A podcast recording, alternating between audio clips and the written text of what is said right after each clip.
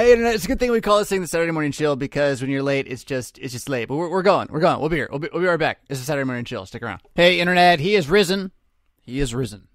He is risen indeed. Hallelujah. That makes that makes you immortal now. Do you know that you're paid for?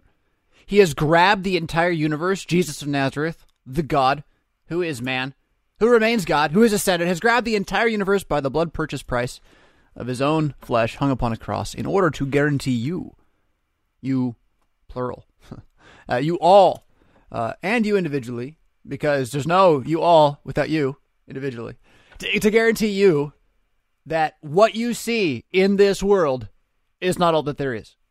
It is not all that there is. There is more in this world than you see, and there is another world coming after this world. This world is ending, and it sure looks like it. We're all trying to stop it. That's a bad idea. You can't. You kind of got to live in it, sojourn, as it were.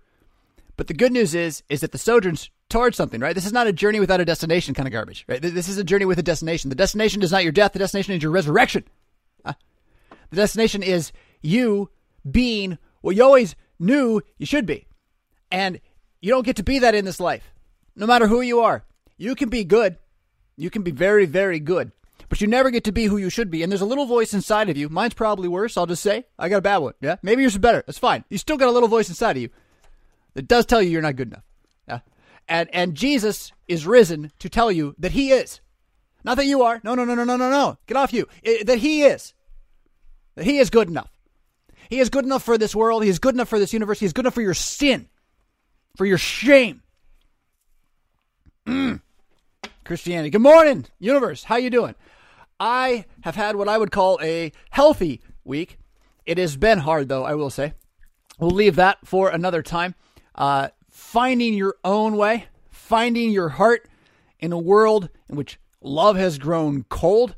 Uh, well, that that's that's why we're here, right? That's why you're watching. Is that you want some heart? And uh, I I like to think that when I talk to you, I give you some heart. I think that's maybe why you listen. It's like I need a little heart today. Where's Rev Fisk? Get some heart. Um, but I don't. I, I don't have one. I have a heart. I'm sure. I'm a Tin Man, right? But no, but I mean, like, like, uh, it's tough when you're when you're when you're me doing this, right? Giving you heart. Who do I get to listen to? And uh, uh, thank God there's such good pastors out there that are my buddies and friends. But uh, the heart I'm looking for, again, I think only can be provided by Christ, and I think that's why you get it from me. It's, it's not like I have a lot of heart to give. I really don't. Uh, I'm a pretty callous person, probably. Uh, you know, if you if you knew me, you would be like, oh, he he's just like everybody else. But what I say, because it's not my words, because the Holy Spirit's words, and they're true and they're everlasting, and they've anointed me and you and all of us to believe it, right? That's like not liquid heart. It's like it's like actual heart. it's Jesus' own beating heart, right? Uh, and then the the Spirit proceeding according to His word through the church. What's that mean? You know, well, right off it meant 12 guys who wrote some stuff down we should believe, right? uh, to encourage us to remember that this world is filled with deception and will do all it can to deceive everybody. All manner of lies and twists and gifts, even. But that that deception will show itself. It will come to a destruction. It will out itself. And that even within you, then, that deception you have within yourself, that voice that says you're not good enough, right? Um, that reality will out itself as again subject to the resurrection of Jesus Christ. And here's where it needs to not be it needs to not be about anything other than his ascension, right? Don't get me wrong, cross, resurrection part of it, but grab his ascension. Remember that he's king, right? That whatever you think is going on on this planet with nations and states, that's kind of a lie. I mean, there's some of it that's true somewhere out there. There are people who call themselves these names doing these things, but none of them are doing what they say they're doing. And none of them are doing what they think they're doing. Forgive them, they know not what they do. They don't know what they're doing. They're doing a lot of evil, but the Lord Jesus Christ, He has subjected it all to His own agenda. And that agenda is written for you in the scriptures. Again, it's not going to tell you how to navigate Alice in Modernland out there. You know, it's not that easy. And yet, then again, the Proverbs are. They are that easy. Um, it's not going to make it go away, though. It's not going to allow you to perfect it. You're not going to put away the shame and sin forever, other than, once again, rejoicing to have heart when you hear about Jesus. Knowing that hearing about what Christ has done is, in fact, the spiritual regeneration of reality ahead of schedule, right? Rather than just raise us all, he raised us in our old bodies first. so that we could see how good he is. How does that work? Well, the theology of the cross, that's the thing, ain't it? That's the thing. You are watching the Saturday Morning Chill. Um, I, again, I'm, I'm a little unprepared this morning. Uh, I, I was late, right? I don't like being late, but maybe, maybe, maybe we should, I should always be late. If I'm always late, then like next week we'd have to start at 9.06 and the next week I'd have to be late again, right? But how could I, I don't want to be too late because then it would be like nighttime too fast, right? And so we got to, we got to do late slowly or something. I don't want to make a habit out of being late. How do you work on breaking your perfectionism habit of not being late without being late and like upsetting people? you know what I'm saying? You know what I'm saying? Uh, uh, uh, okay. I have some thoughts to open up us with this morning, though, even though they're not really prepared. I haven't even looked at these. I've been working on my slip box, though. You follow me over on the elusive channel on Mad Discord. If you don't, that's fine. It's kind of it's kind of unique, but I'm still working on this uh, Sönke Ahrens Smart Notes concept, which I recommended that book about uh, oh a year ago now, uh, give or take. It came to me from Yamabi, who does a lot of editing for us. Uh, he he recommended it as a, a tool for capturing and understanding information, akin to say getting things done, um, learning. And what I found in that book was uh, earth changing, really. Um, the most important concept, I'll just say it real fast, is, is this idea that information has an infinite ability to dock with itself. And it, maybe that doesn't mean much to you, but for me, that explains uh, a lot of things. and it shows the power that we have to say no to certain stories of information cataloging that, say, electronic media have convinced us to believe are the only types of valuable information that there are and to thinking that all information is simply valuable if it is codified and stored. Uh, and that's sort of the agenda, right, of the hive mind right now is codify and store all information while purging it of actual information. It's, you know, the place is weird. You know, the world's weird. Um, uh, uh, what that book suggested, information has an infinite ability to, uh, dock with itself, led me out of the getting things done mentality uh, out of the productivity mentality. I'm, I'm, still trying. I was late this morning, right? I'm, I'm, still trying to think about how can I be a valuable member of society. I don't really want to stop being a dutiful human without measuring my mind and heart by productivity, uh, by how much and how often can I be 100% on. Uh, that's something I'm I'm just not going to do anymore. I can't say that that's going to be easy for me personally, and I have no idea what it means for how good I'll sound when I talk to you. um, but it's all out of the Sönke Ahrens thing, and and believing pretty firmly that uh, disengaging from inputs, and so it doesn't matter. It's not about TV per se, right? You could do the same thing with a big pile of books you bought. You told yourself you're going to read them all. you just look at them and feel guilty, right? Disengaging from inputs is probably the antidote to a lot of your trauma right now, right? now, I'm, I'm, not using trauma like it's in the like childhood sense. I'm using like the present, right? The ongoing triggering of ah, too many inputs, too much news, too much information, right? Uh, too much information that is not going to build you up, but instead puts you into a defensive posture. Uh, that the world is a scary place, that you must therefore be a predator or prey in order to survive in it, and then ah, off you go with your your instinctual carnal man, right? Again, shutting those inputs off uh, lets you have in front of you or with you only the information, only the story that you decide to let into your house. Every every other bit of information you're beaming into your house, book or otherwise, is a story, religious usually because everybody is, about how this universe works. And the more of it that's on top of you, the less you can actually see where you are. The more Gnostic you will have to be. By Gnostic, I mean living disembodied, living in visionary experiences as opposed to in real time space with people. Imagining a future and running toward it as opposed to being here and seeing who's here and doing with what, what's here, right? And the whole society, I mean, I'm not, I'm not talking about you, right? This, this is our societal complex right now. Uh, the, the, the, the, mad mind of information gathering and storing, uh, as opposed to the, the, well, what what Ahrens kind of told me to try, and I did, uh, was to distill, distill what I'm getting. To take information and realize that the first round of the information is never that valuable, especially if I wrote it down. But that if I can, if I can believe that rather than trying to use the information for my profit and push it somewhere where I think it ought to go, if I can trust the information itself to be of value, even if it never does anything, right? Even if I just write it on a list and I fail to ever come back to that list, that information is so valuable that it will dock with any information that, that comes in its way. So what this means is that most of your efforts to control or or maintain uh, order around you, whether this is in your information management or whether this is in say like your your feng shui, right? Uh, the more you attempt to control entirely the situation, the more you're going to just be aware that you can't do it. And so, you know, the more buckets you have to try to catch all your information, uh, the more stress you're going to have knowing it's not working. And what Ahrens again says is the slipbox idea is that instead what you want is the good information. What you want is the valuable pieces to you. And that's why you write it down and then write it down again and then only keep the things that really are of value. Now, one of the hardest things about this though, and this, he says this in the book, is that when you do this, you're going to want to categorize it all. You're going to like organize it all. You have like 100 note cards. Oh, I should organize these. And you're going to try, and then it's not going to work. Because again, the, the premise of the book is that you've had so much information coming into you that until you start unpacking it and unbottling it and stop some of the inputs and just find out what you know and what you learned at this point, right? Um, until you do that, uh, you will be unable to to really process any of it. You won't be able to grow from it. So you, you stagnate your growth by taking more in rather than dealing with what you already are you already have. And then again, so the slipbox idea is you're going to write it down, you're going to take some notes, and eventually you're going to have a pile of notes that once upon a time, this would make me feel really stressed out. This is like all to dos, right? The whole thing is to dos. I got to do something with this. But it's not. It's just a pile of cards.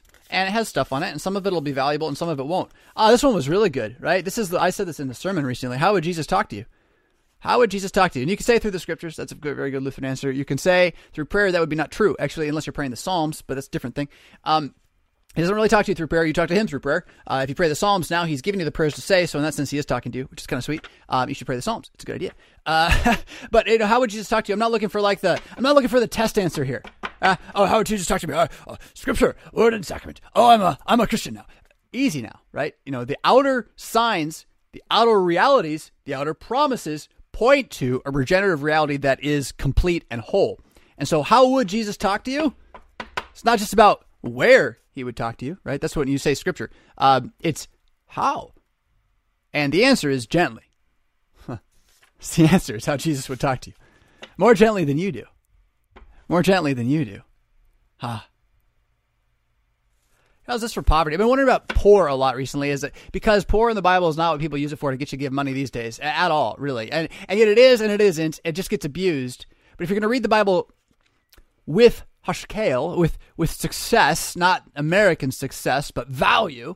Uh, if you're going to read the Bible for value, value, if you're going to find the discipline that brings value from wisdom, then you're going to have to realize what poor and rich mean in the Bible is about common versus elite, and that it's fractal. It's fractal. That means that say in my house I'm the richest man. In my neighborhood I'm not. In my city I'm poor, right? It's fractal. And so all these things about like in the Proverbs about being rich or poor, or the, or the commandments or the phrase like James when he's like, "Woe to you, O rich!" Right? Everyone should be able to learn from those texts.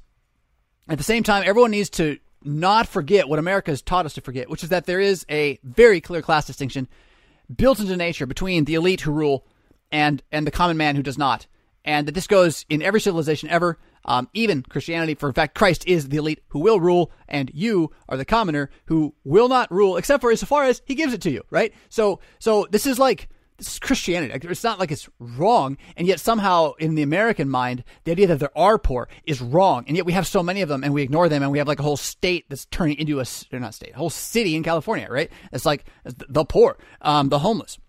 Brief History of Power, two white guys. Do you listen to it? Uh, Dr. Kuntz and I have been talking about things like that. That was two episodes ago. But anyway, just back on the poor thing here. So recognizing or learning to deal with the biblical categories of poor and rich, common and, and elite, and then remembering then generally you are common. However, you know when you see someone who's more common than you, you know it, right? Often you will avoid them, but that, that's what we should try not to do. Um, all this said, a poor person then, think of it this way a poor person is anyone who doesn't have what you have. That can mean a lot of different things. It can mean a lot of different things. A poor person is anyone who does not have what you have. So if you want to know in this relationship who's poor, who's rich, right? Do you have two coats? Does he have no coat? Well, there you go. Right? You're rich, he's poor. What should you do? Uh, help. Uh, is this the same as taxing the rich so that we can make poverty go away? All that's going to do is make everybody poor. Um, yeah, in fact, that's on this card. To put an end to poverty would be possible only once no one has anything, as trying to have everyone have everything is should be self-evidently impossible, right? You can't have everyone have everything. And so the only way to get rid of the poor, that is those who are common versus those who have more, uh, those who are elite, is to try to have no one have nothing, which the elite won't let that happen. They'll, they'll, they'll make sure just we have nothing, right? That's how that works. That's fun. But the, the, the poor person is anyone who doesn't have what you have. Try that the next time you run into poor language in the Bible, you know, because it's really easy to feel guilty about those texts. Like, oh, I don't help the poor enough. That doesn't help anybody. Um, instead, it's more about like, okay, so who, who's poor? And then realize how often you're the poor person. Like a lot of times the Bible says poor, it's talking about you. That's okay. Like, that's great. Be poor. Like, let the promise, blessed are the poor in spirit, for they will inherit. Yeah, they will inherit. Ah. Uh, that's interesting. Theories don't save you. That's fun. I like this one. I just dropped that card. I want to get out of the way. Go down there. Theories do not save you deliverances of Jesus Christ. So let me suggest that the Lutherans have been right for a very long time about everything we say, except for this. We think that by saying it as a theory, we're going to convince people to join us. you with me? Ah, like deliverances of Jesus Christ. Straight up. And we're going to talk about Romans 8 Catholicism here again uh, later. One of you asked a question about it, but it, it is this deliverances of Jesus Christ. Why are we arguing about justification? Let's let's just back up a little bit here. Do, do you think do you believe deliverance is of yourself or is of G- Jesus Christ? Which one's deliverance of? No, you, salvation is of yourself or Jesus Christ. Now you want to talk justification because you got your little arguments over there in the corner about the Reformation. Okay, okay. I just want to talk about like who's king, like who's God, who's in charge, who wins, who who gives the grace, right? Deliverances of Jesus Christ. Theories don't save you. And it's not that the theories are bad or that the truth is bad. Liars certainly use theories to try to hide the real truth from us. And the real truth of the justifying reality of Christ's resurrection from the dead is a pretty important thing to not let any false teacher steal from you just so he can sell you a piece of paper that says you're going to heaven. So, like, don't hear me recanting the, the Reformation here, right? Don't be one of those poop heads. Um, but, but acknowledge this. Theories Teaching theories about Jesus is not going to save anybody. You've got to go and tell people Jesus saved them. And you've got to do it with conviction, which means you've got to believe you're saved. That's an interesting thing to say. You're baptized, right? So you know you're saved. Well, then, deliverance is of Jesus Christ. Sin is the inherent belief that you are the exception. Oh, what a terrible, terrible curse that is. The more exceptional you are, the more sinful your dangerous potential becomes. yes, truth. Struggle with identity is a key factor in reorganizing and overcoming childhood trauma. You know that? Yeah, it's, it's been a healthy week for me. Uh, struggle with identity is a key factor in recognizing and overcoming childhood trauma. We all have childhood trauma. Black and white. Oh, that's a different thing. Oh, black and white thinking. Mm-hmm. Um, black or white thinking is a sign of childhood trauma. That's all just from some reading I did this week. Fascinating stuff to ponder. Uh, we'll leave that one for another day. Ah, how's this? We, I've been talking about anger some other places, and there was someone I respect a lot who wrote a thing in the LCMS recently on how we shouldn't ever be angry, and I, I think that's actually quite a traumatizing idea. I think it's important that you find a way to be healthy and angry, uh, and realize then the anger of righteousness does not ever cause a man to lift his hands except in prayer. Right. So the angrier you get as a Christian, the more you should be praying. I uh, should should the more you will be praying. If you're actually having Christian anger, your response will be prayer. Your response will not be to lift your hands in violence, right? I'm pretty sure 1 Timothy 2 just like says this.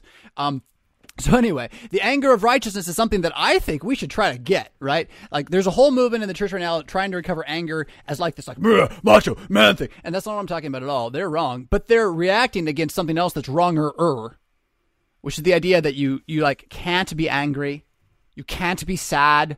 Stop it. Stop being sad. You make us sad too. And you're like, I'm sorry, sad. Yeah, like like that. So anger is the same thing.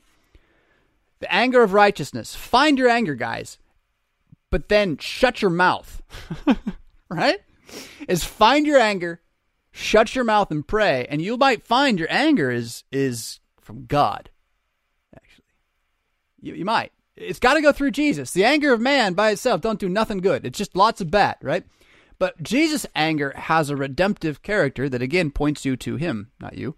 Uh ah, how interesting. That's interesting too. I, I don't even know what's in this. There's so I, this this box right now has like thoughts for the last week There's so much random stuff. Um, every act of breaking with tradition depends on tradition and therefore must die without tradition. Think about that one, 60s. Uh, the uncertainty in the zeitgeist meta catalyzed, catalyzed by the 2020 event fractured the capability of post Britannia city states to foster any optimistic common story. I think that's really, really interesting. Uh, that is, Americans have no shared future, and we now know it. What do you think about that? Ah, how about we hit it with some Job? This is just straight up Job for you this morning. Your platitudes are proverbs of ash. Your apologetics a fortress of clay. That's awesome. Though he slay me, yet I will trust him. Trusting him, I will walk in integrity before him. He also shall be my salvation. Withdraw your hand far from me. Let not the dread of you make me afraid. Make me to know my sin and transgression. Why do you hide your face from me and regard me as your enemy? Why then have you brought me out of the womb? Should empty talk make men hold uh, their peace?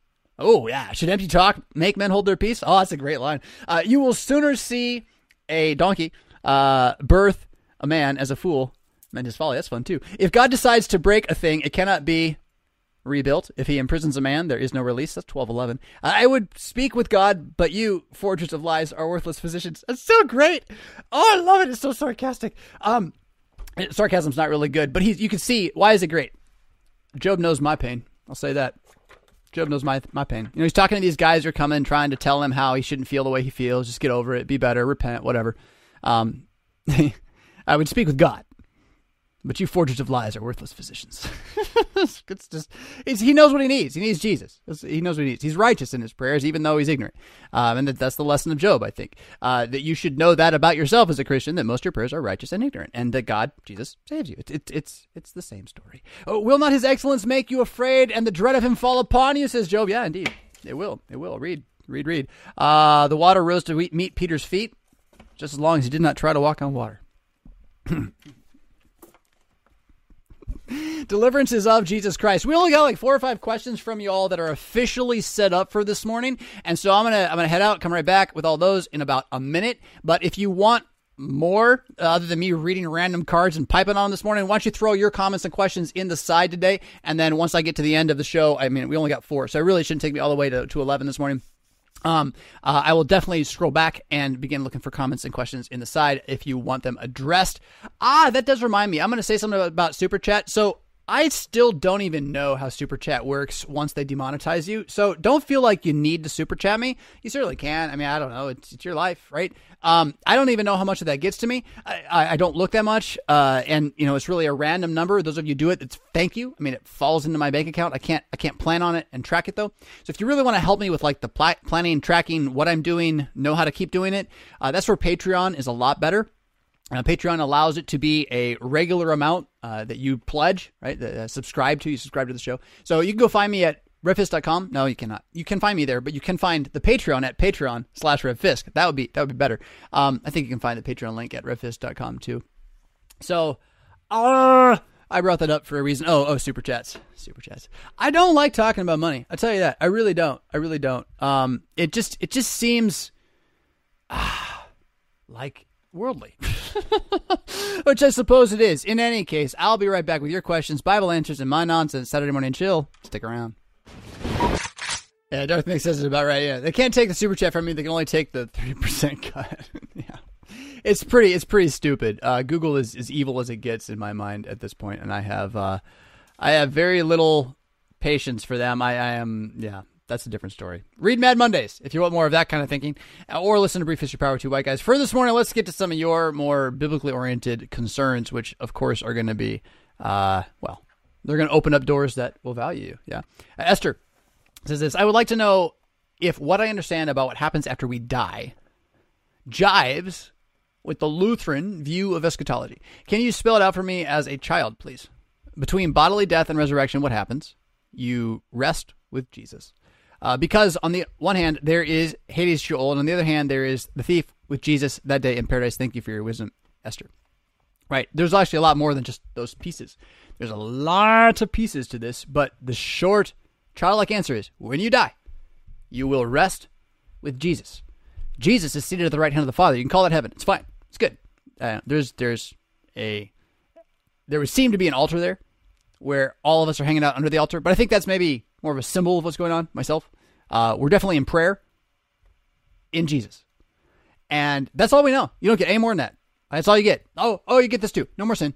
Yeah, sin's gone. So like pain in the terms of bad pain or shame, gone. Pain in the terms of like your nerves working. I'm, I'm, well, you won't have nerves, but you'll be in Jesus. He's got nerves. I don't know how that works. I don't know how that works. You're in Jesus. You're in Jesus. Like, it's not a symbol.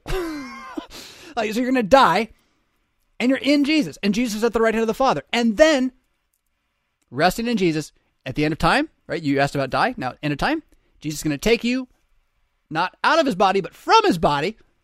He's going to make you a new body that's also from this body. Hallelujah. You know, I mean, I, I, you can't explain that. Um, that's why it has so much trouble, though. But what what the real problem you're you're digging at here is that most of Western Christianity probably never having really realized it was purgatory that kind of did this to us uh, as a concept. But most of us see heaven as sort of the salvation goal, and heaven carries with it the weight of being disembodied. And so it causes a great deal of confusion when we talk about Jesus saving us so we can go to heaven. And then you see all these things in the Bible that don't talk about heaven at all, but talk about the life of the world to come. And we just import those into heaven, and then we lose the end of the world. And it's all just about kind of like going to heaven instead, right? And so then we get comfortable and think that it's about having the best life now while we wait to go to heaven. And you can kind of see the tumble of, of Western Civ a little bit here and the Western Christian, uh, how I say it, sales pitch of Christianity, right? Um, it's like you know, get comfortable, play golf, die, and go to heaven. Yay, Jesus, right? Texas, I like Texas, but it's it's the same kind of like idea, only applied to like, I don't know, eschatology. Ah, it's not good. It's great when you're Texas. It's not good when you're Jesus, right? So, so uh, he has his own way of doing things, and what he wants in this is the resurrection of all life. There are those who will not be there that will be cast into the fire. But everything else is going to be in him in a newly created world from his body. The new man from heaven. Until that happens, things go on as they have from the beginning, with us being born, getting married, living in houses, and dying. Praying for the country in which you live and maybe having some good times along the way. That keeps going on, but with the understanding that Jesus will not allow this to go on forever. He has a time where it will be rolled up he has said he doesn't even know the time. The Father knows the time. It's kind of like a great big game he's playing. He doesn't know the end, but he knows the end. He's just got to work it there, and he's I mean he's got it's great. Um, but he's working it then toward this this endpoint, which is where for the Christian then the fact that heaven is a is a bigger idea than the return of Christ. That's what the problem is now. The return of Christ is our hope, not heaven. Heaven will be a blessing. Heaven is better by far than being here. As he says to the thief, it's kind of like paradise compared to here. But that doesn't mean he says you're going to die and go to heaven and not have a body forever and there is no end of the world, even though I said that everywhere else. right? So you take that one verse, you just make everything else go away. You can't, don't do that. Don't do that. Let the whole Bible exist. The whole Bible exists. It's all true together. You don't have to make it go away. You don't have to pit the verses against each other. They all mean one thing, and it rises to the surface when you stop trying to let your heart and your mind run it reason has to run into a death at the foot of God at some point because reason was created by God. It is not God, it is under God and less than God. God's ways are not our ways. His thoughts are not our thoughts. So, so trying to use reason to shove this into some sort of like empirical system, I think it's, it's just a great error.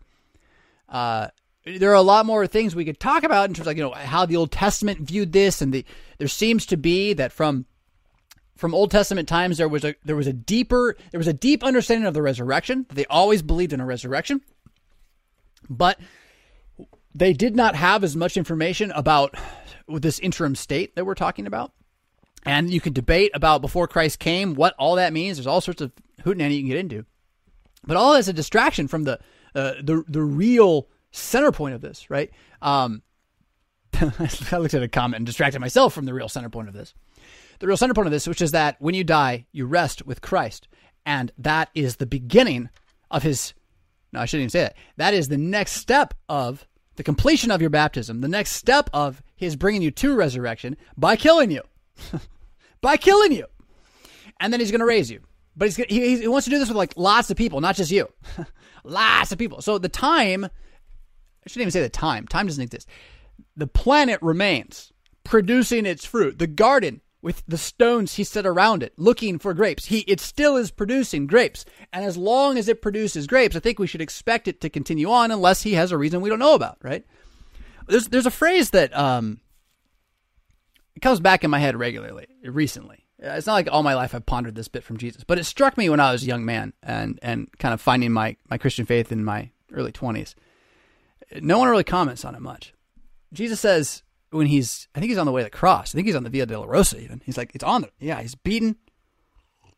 And he says to the women who are crying, if they do this when the tree is green, what will they do when the tree is brown? That's all he says. Lord, was it just about the destruction of Jerusalem? Or is it about the planet? Yeah, is it about the planet? So when you look at end of the world in heaven, remember that this planet exists as a seed of what shall be revealed. There's a metamorphosis that has taken place in Christ and is being spread out, and that your death and rest in Christ is but the chrysalis. If you want to look at it that way, maybe that's helpful. Go to chrysalis, right? And then resurrection, that's coming out of the chrysalis. So uh, that's actually a really nice way to. That's a good symbol. It's a really good symbol. So you're a caterpillar. You're gonna die and go in the chrysalis. That's Jesus' body in heaven, and then whatever that means: rest, sleep, peace, no sin, and then, um, but no bodies. You don't have your body. You just have Jesus' body. I don't know how that works. And then, but I'm not going to try to say because the Bible doesn't really want to say anything about that. It wants to tell you that that's just rest until, until the chrysalis breaks on the last day. Yeah. I pray that is valuable to you, Esther. I um, the idea of heaven is a challenging one. There is a book I can I can kind of recommend to you called Heaven by Randy Alcorn. I know what am I doing, but actually, you know, for evangelical scholarship, this one's pretty good. So I'm not giving this to you the caveat. This is this is not the Book of Concord, right? This is not the Bible. I'm not saying pray the Psalms with this one. Like it's there's no error ever enter anywhere. But what he's done, I mean, he's got basically Heaven by Randy Alcorn is a reference book on this question. And more or less, with the exception that he's a premillennial, but not a dispy, um, uh, I think. Uh, but he acknowledges that and he says what the other views are too. And so he does a really good job of giving you the whole picture to to kind of see how complex this question is and again how simple the answer is. Um, you die, you rest with Jesus. Jesus is coming back. He's going to put you back in your body. You're going to see everybody else that you lived with at that point, which is why they used to put Auf Wiedersehen until we meet again on the graves in Germany. Yeah, yeah, it's pretty cool. Pretty cool stuff. All right, Esther, thank you so much for the question. Chad, reactionary, says this uh, I'm relatively new to the LCMS. Welcome. uh, welcome to the fun. What do deacons do? I can only find things talking about the end of licensed lay deacons who basically acted as pastors. So what do deacons do now? Hi, Chad, reactionary. How you doing? So last week, I believe someone asked a question, and I felt kind of like maybe I'd overplayed my hand with my answer, but uh, maybe not. The LCMS is an idea that doesn't exist in reality. Now, there's an organization called the Lutheran Church Missouri Synod. You can send money to them. There's a building. There are people who mean very well and do a lot of decent work there. I imagine. I mean, I was there. You know, um, I don't know what's going on there now. Um, but that is the illusion of unity. It's not unity. There, there is no Lutheran Church Missouri walking together. there are a lot of congregations with a health package and some seminaries and some universities and a structure for arguing with each other every three years and fighting about who gets to move the money around. But there is no us. That's a lie. It's always been a lie. And you can see it the moment anybody gets together for one of these events. You just see how divided we are. It's ridiculous. We don't believe we don't believe stuff. um, a lot of us, right? Different levels, different ways. But like, so, so when you ask a question like, what do deacons do? I mean, there's 6,000 congregations and some guy decides to make a deacon and he's going to think he's a deacon. He's going to call himself deacon forever. And then you're going to run into him. He's like, I'm a deacon in the LCMS. You're like, oh, they got deacons. What do deacons do? That's what they do. Whatever they feel like doing. We don't have deacons. We don't have deacons. We, have never really had deacons. There's these, you, you mentioned the thing about the license plate deacon thing. You have all these like modern things trying to finagle various answers to problems that don't involve repenting of what we have rejected from the Bible. And so instead, we were going to come up with these other ways to like steal words from the Bible to make it sound like we're being more faithful than we were before. So now we'll have deacons because we didn't have them before. Maybe we need bishops too. Hmm, that'll fix it all, right? It's it's just grasping at straws to try to paper over whatever you wanted to do anyway. Deacon in the Bible is a term associated with what we would call the preaching office or the public teaching of the ministry um, the public proclamation of Jesus. The deacons, particularly, were men of good repute who had hands laid on them, were installed, ordained, as it were, to aid the apostles in the care of the gathering congregation in Jerusalem. None of them do that much. They instead go and baptize people, preach, and get martyred, for the most part, that we know of. So, what they are, what deacons are, is a form of authorized preacher. That's it. So this is a long argument, but the short answer is this. There's a lot of things the Bible says about different ways to authorize a preacher, but you're always authorizing a preacher.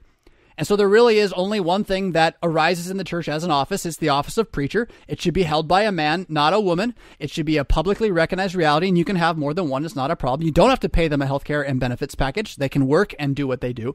But the main thing is there will be men of the congregation, men in the congregation, whether coming from outside or arising from within, who will be the public speakers of Christ's resurrection. And the Bible calls them all manner of things. It says you should not let false ones stick around. It says they should be authorized and, and or seen, treated well well. You should even try to give them food so they don't have to work quite as hard because the easier their job is for them to care for you, the better off you're going to be. There's all sorts of stuff about this, but it's effectively the recognition that Jesus rose from the dead. And the only way anybody knows about this or believes this is that somebody talks about it because that's what he wants to have happen. That's his plan, okay? Is that it comes out of our mouths again. And more so, he even intends for it to be primarily out of one individual mouth at the center of a congregation with great regularity because that's what he's going to do forever. That's what he's going to do forever. It's a microcosm of him, right? So, so that what's a deacon in the Bible? Uh, a deacon is a reflection of the good shepherd, Jesus Christ, who goes out to shepherd people according to the word which Christ gives, and we see the baptism, the sacrament which Christ gives. Now, to take that idea and this important wholesale into some sort of like part-time position with a with a list of, th- I mean, we're just we're just abusing the Bible is what we're doing whenever we use the word deacon um, in in Lutheranism on this side of the water. There was a there's a history of it on the other side of the water, but we're not what Löhe was doing with the deaconesses is not what we're doing. And so like we just what we're doing instead with these words is we're grasping at theological straws to try to fix the problem, which is our lack of repentance over something else. I mean, the problem with our churches in America is not a lack of deacons. If only we had deacons, we'd be safe. So, so I don't know, man. I don't even know what they are or where they are. Where, who, who has deacons that you are finding them talking about? I mean, another way to see it. I mean, I, think in the Anglican Church, the word because it's an English word, not really a Greek word at this point. Um, the English word uh, uh, can mean something just like like an overseer. I, I, don't know. I don't know enough about that. Um, but do you hear what I'm saying? So you have two issues going on. You have that there is not a unified teaching standard within the LCMS, even though we confess that there is one, but there is not one. And there has not been one for a long time. And even amongst those who confess the Book of Concord, we do not have a unified teaching standard or way of thinking. And certainly we're not driven by our, the hope of the resurrection. we're driven by our fear of losing the LCMS. Uh, and we need to repent of that. Uh, uh, but instead, what we want to do is like think the answers in, in deacons or something, or, or maybe it's uh, who knows what. Um, so what do deacons do now? Whatever they, the guy at the church told them to do, right? Whatever that church has him do. Now, to be fair, I have created an office here at my church called Apprentice Vicar. I took a word that could be as far away from the Bible as I could, and I made sure to put the word apprentice on it to make sure that he has no authority whatsoever and that is never seen as anything that the church needs to understand. Well, this is a young man who's considering seminary education, and he wants to do some liturgy. So we authorized him to do some liturgy as an apprentice vicar.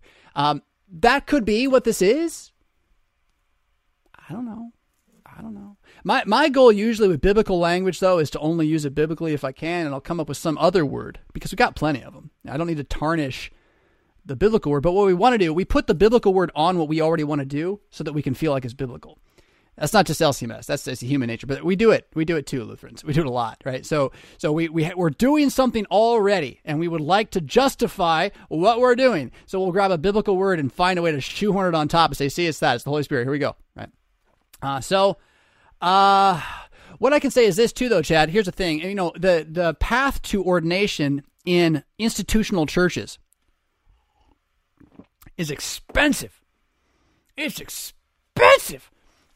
And so, one thing that deacons uh, and other what there's, there's other things we call these guys. I can't think of it right now.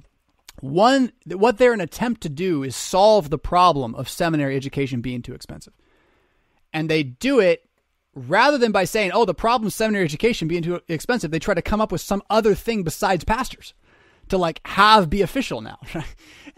it's just like ah, uh, rather than repent, that maybe we're doing it in a way that's trying to please the world, and the world is wagging the nose or wagging the tail, uh, wagging the dog, whatever. The, the world is leading us into what we're doing more and more as institutions because we're playing their game.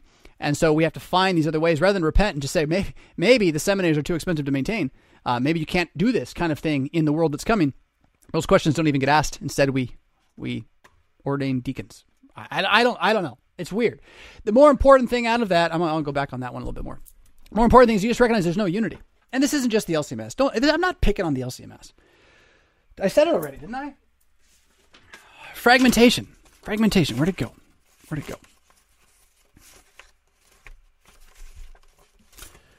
Oh, bo bo bo bo.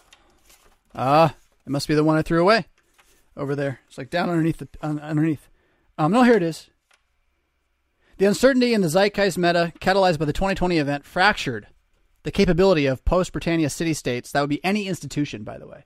Any institution thinks of itself as a city state. It, it, there's just city states everywhere, right? Um, so all the city states that were living in in uh, post Britannia, you know, post colonialism, um, 2020 has fractured our capability of holding a common story. So unless you have like national media coverage right now, you cannot maintain a common story, and you're done. You're done you're institutionally done. And that's what 2020 has shown is technologically possible from a information warfare perspective. You're all afraid they're going to come knock on your door with guns. No. No, they're just going to keep streaming it into your kid's face and your kid's going to change. That's why inputs is more important, right? Inputs. It's about controlling inputs. Ah, it's about dropping your mouse. Spearbeck. Oh, so the, coming back here reminds me the reason why we went back here is so controlling your inputs. There is no common story. The LCMS does not have a common story. Your congregation might. This is where, if your congregation right now is establishing a common story, that's really good. This is the time to do that.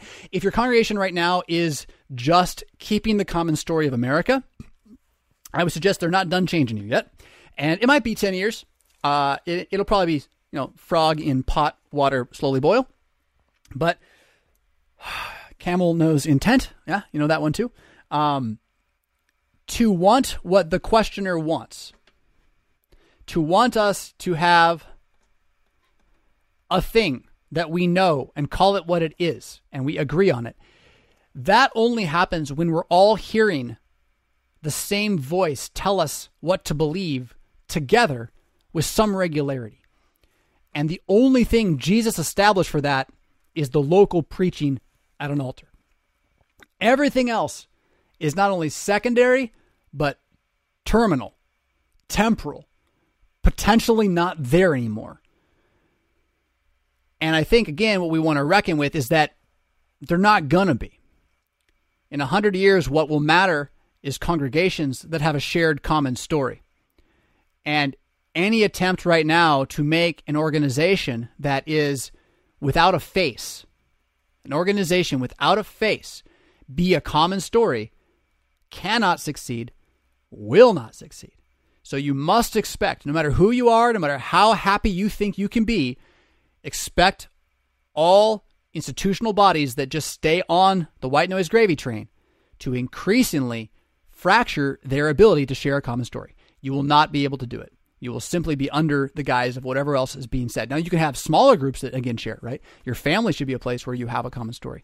Um, but what is clear by your question, Chad, look, you, I don't know. The LCMS doesn't have a common story. Evidently, De- deacons, I don't know. Like we, that's certainly not something that was in the literature seminary or the planning. You know, no, it's just sort of like we're just doing stuff.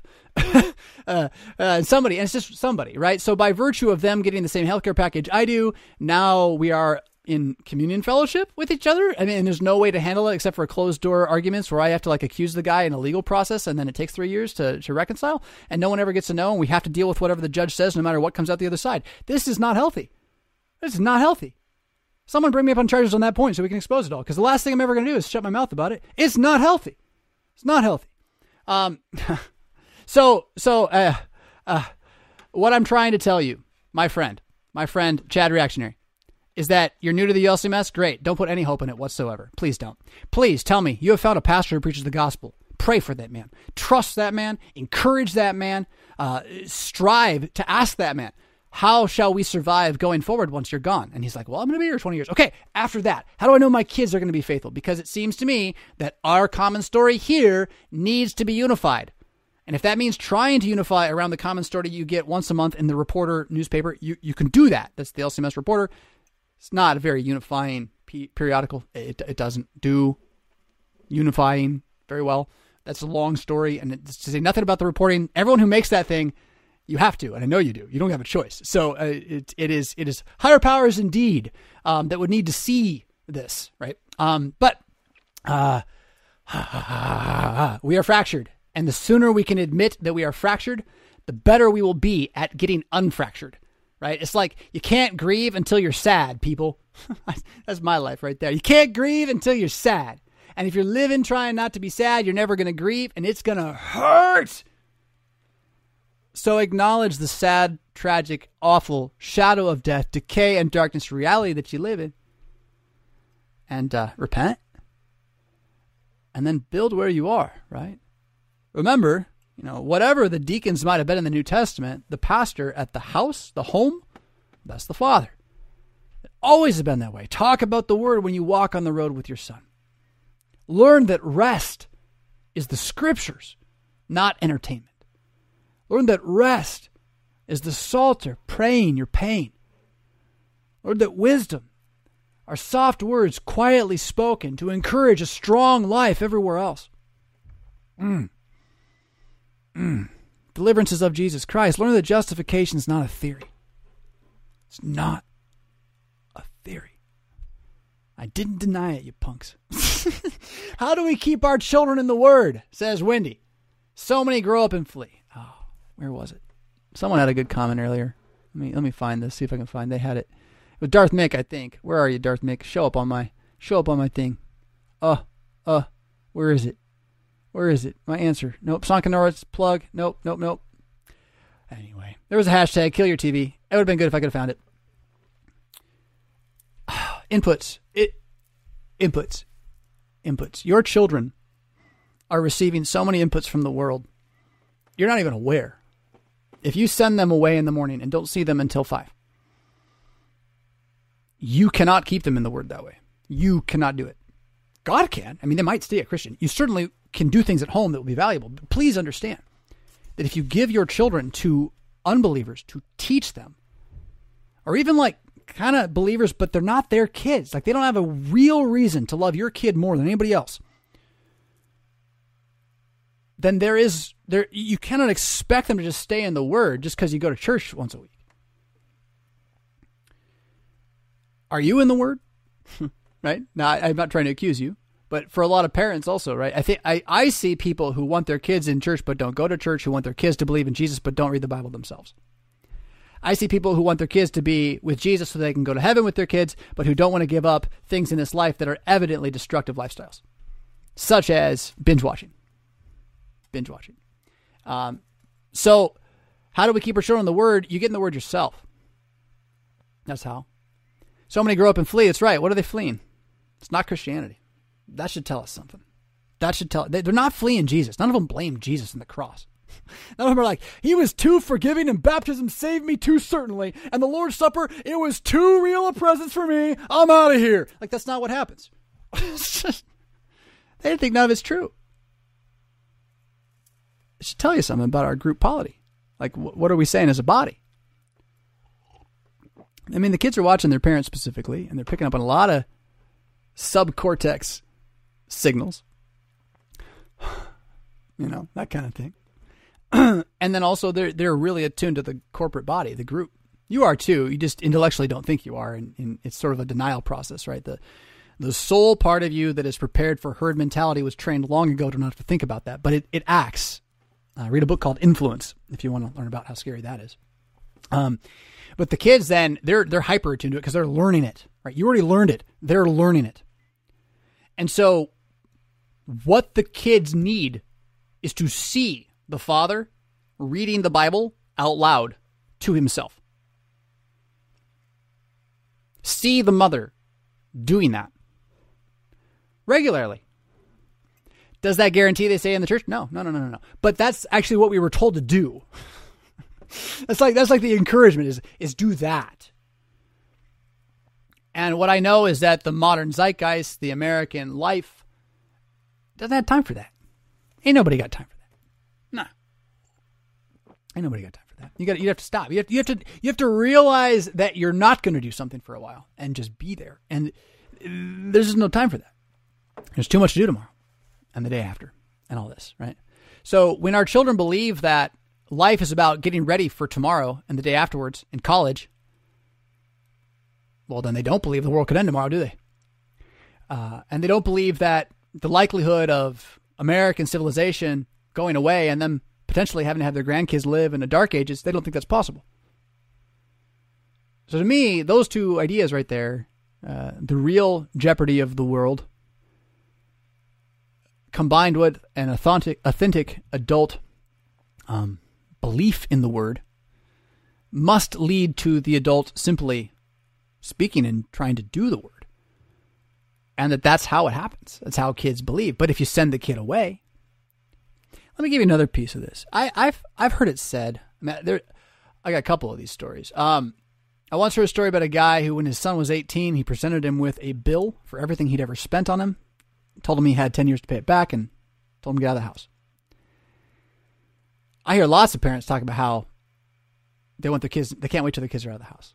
Well, he'll be off of college, then I can do what I want.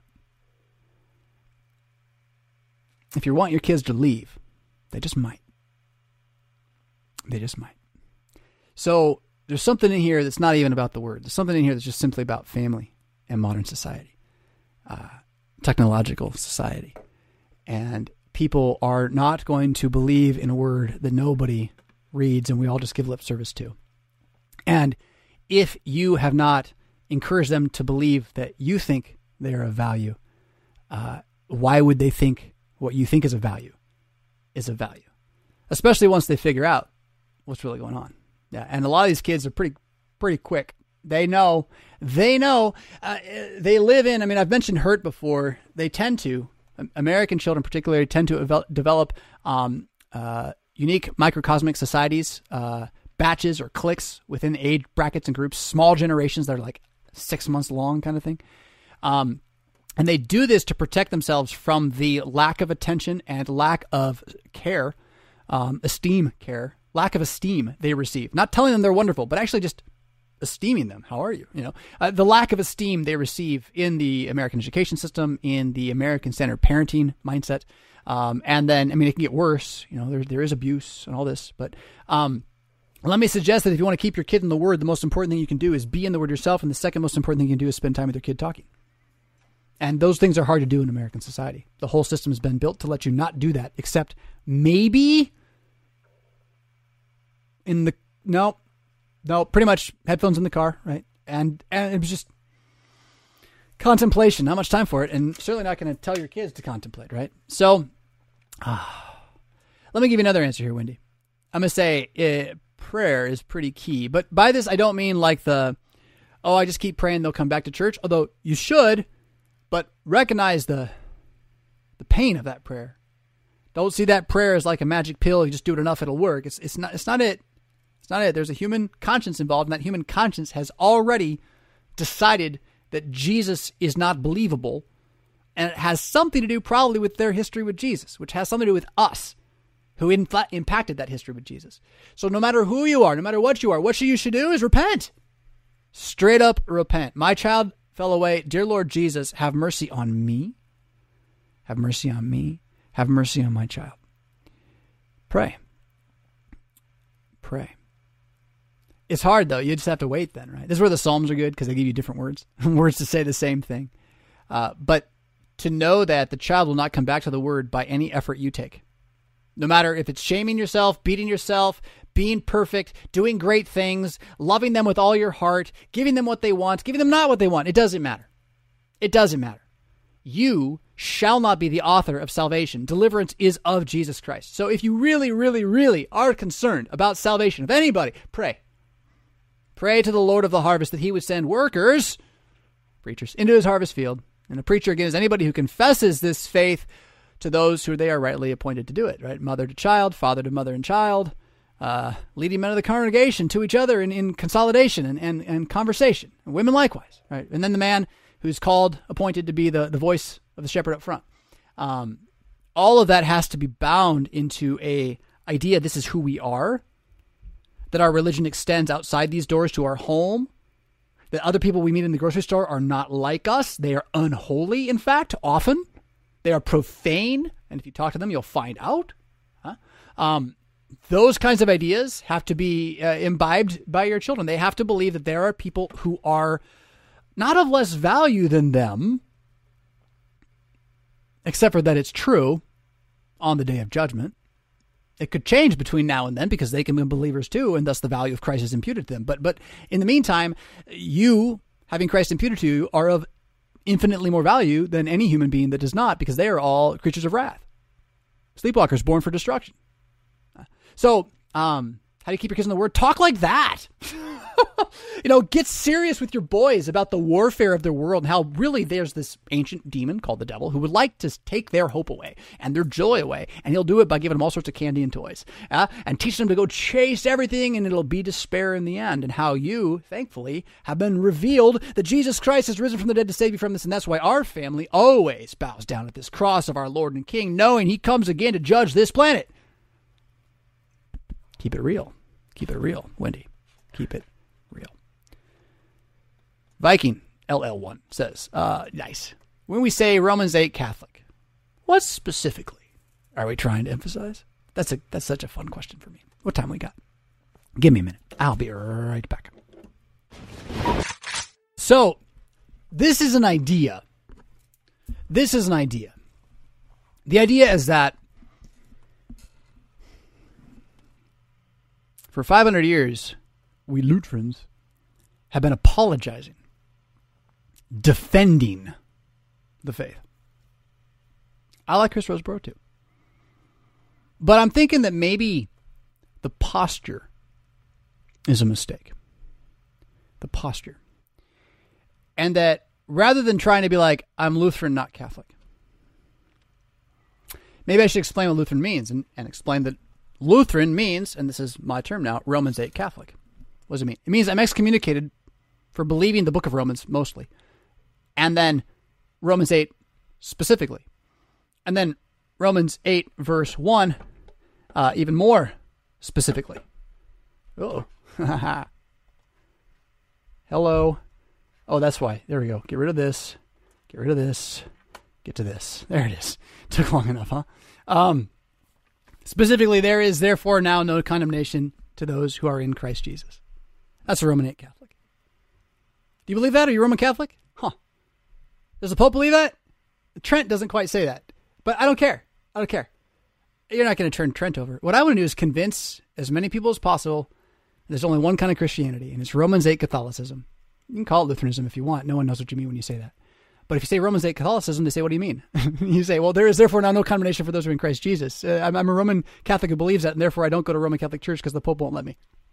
But I, I really believe in you know the Catholic Church uh, as the, the Western extension of Christ's historical church on earth. I really believe that the Pope sits in the seat, which is the visible manifestation of the center of the church on earth, and therefore rightly, by excommunicating us for these kinds of things, uh, deserves the term Antichrist. He really deserves to be called the Antichrist because he has used the power that could be used to absolve all people to instead bind them with chains and destroy their consciences with half truths about how well, there's all sorts of half truths. So but rather than do that, right, what I want to do is just convince all the Roman Catholics out there, including the ones that aren't Roman Catholic, that Romans 8 is a unifying reality that cuts through many old arguments with, again, the same idea the deliverance is of Jesus Christ. And if we can start understanding that, we'll find that we're in far more agreement than we think. And maybe, just maybe, just maybe, rather than trying to get the Pope changed, maybe you can, you can get that like local Roman Catholic bishop to have a thought or two about some things.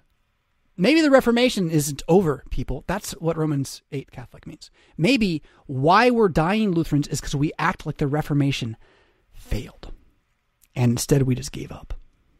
We just gave up. And I'm not done giving up. I think the most unifying thing I can say in Christianity today is that the Pope is the Antichrist. It's the most unifying thing I can say. I can unify more people with that idea than almost any other idea. I would like to say deliverances of Jesus Christ would be able to do it. As you would see in a conversation with someone who wants to debate justification, you know, it might not work, right? But then again, so that's the point.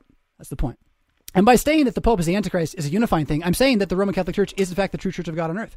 So anyone who gets mad at me, oh, how can you say the Pope is the Antichrist? That means you think Roman Catholics aren't Christians. No, that thinks that means I think Roman Catholics are Christians. the Antichrist in the Bible rules over Christians, not non-Christians, and he harms them.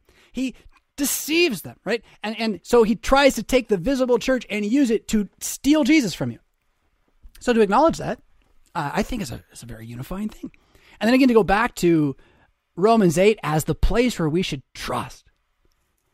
There is therefore now no condemnation for those who are in Christ Jesus who do not walk according to the flesh but according to the spirit. What does it mean to walk according to the spirit? The law of the spirit's life in Christ Jesus has made me free from the law of sin and death. So to walk in the spirit is to know that Christ is risen and deliverance is of Jesus Christ. Period. I am not subject to the law of sin and death. I'm not subject to, did I do this, therefore I will be punished. I'm not subject to that anymore. That is the change in cosmology. Cosmology, okay? For what the law could not do, and that it was weak through the flesh, God did by sending his own son in the likeness of sinful flesh on account of sin. So, so nothing could be done. It's done now. He condemns sin in the flesh that the righteous requirements of the law might be fulfilled in us who do not walk according to the flesh but according to the Spirit. Was the Spirit to believe that Jesus delivered us? Oh! For to be carnally minded is death, but to be spiritually minded is life and peace, because the carnal mind is enmity against God, for it is not subject to the law of God, nor indeed can it be. So then those who are in the flesh cannot please God. So it also then a Romans 8 Catholic recognizes that there is one church, and outside that church there is no salvation. Hey, you shouldn't have a problem with that, right, Catholics? Like it sounds good, except for the no condemnation in Jesus part that you have to like go do stuff to like fix. But also fine, that's fine. Like I'm a Catholic too, and I just don't do those things. But we agree that Jesus is the Savior, right? Okay, so that's what I mean. That's what I mean. I mean, do you get me? I want to take it over. I want to take it all over. Uh, quietly, slowly, cleverly, one person at a time, one parish at a time. I think we can do it, people. I think we can. Um, you, all you got to do is convert the Roman Catholics. You don't even have to join. Just convert the Roman Catholics. Maybe they'll join you. I don't know. I think that we have to talk in a more unifying way, and I think Romans 8 is pretty good. That's what I think. But but you are not in the flesh, but of the Spirit. If indeed the Spirit of God dwells in you, you should say, yeah, it does. Now, if anyone does not have the Spirit of Christ, he is not his. Okay, yeah. So if, if you don't think you're a Christian, and you won't believe it when I tell you you're a Christian because you're baptized, okay, that's you. But if Christ is in you, the body is dead because of sin. I'm already dead, right? Uh, but the Spirit is life because of righteousness. I'm alive forever.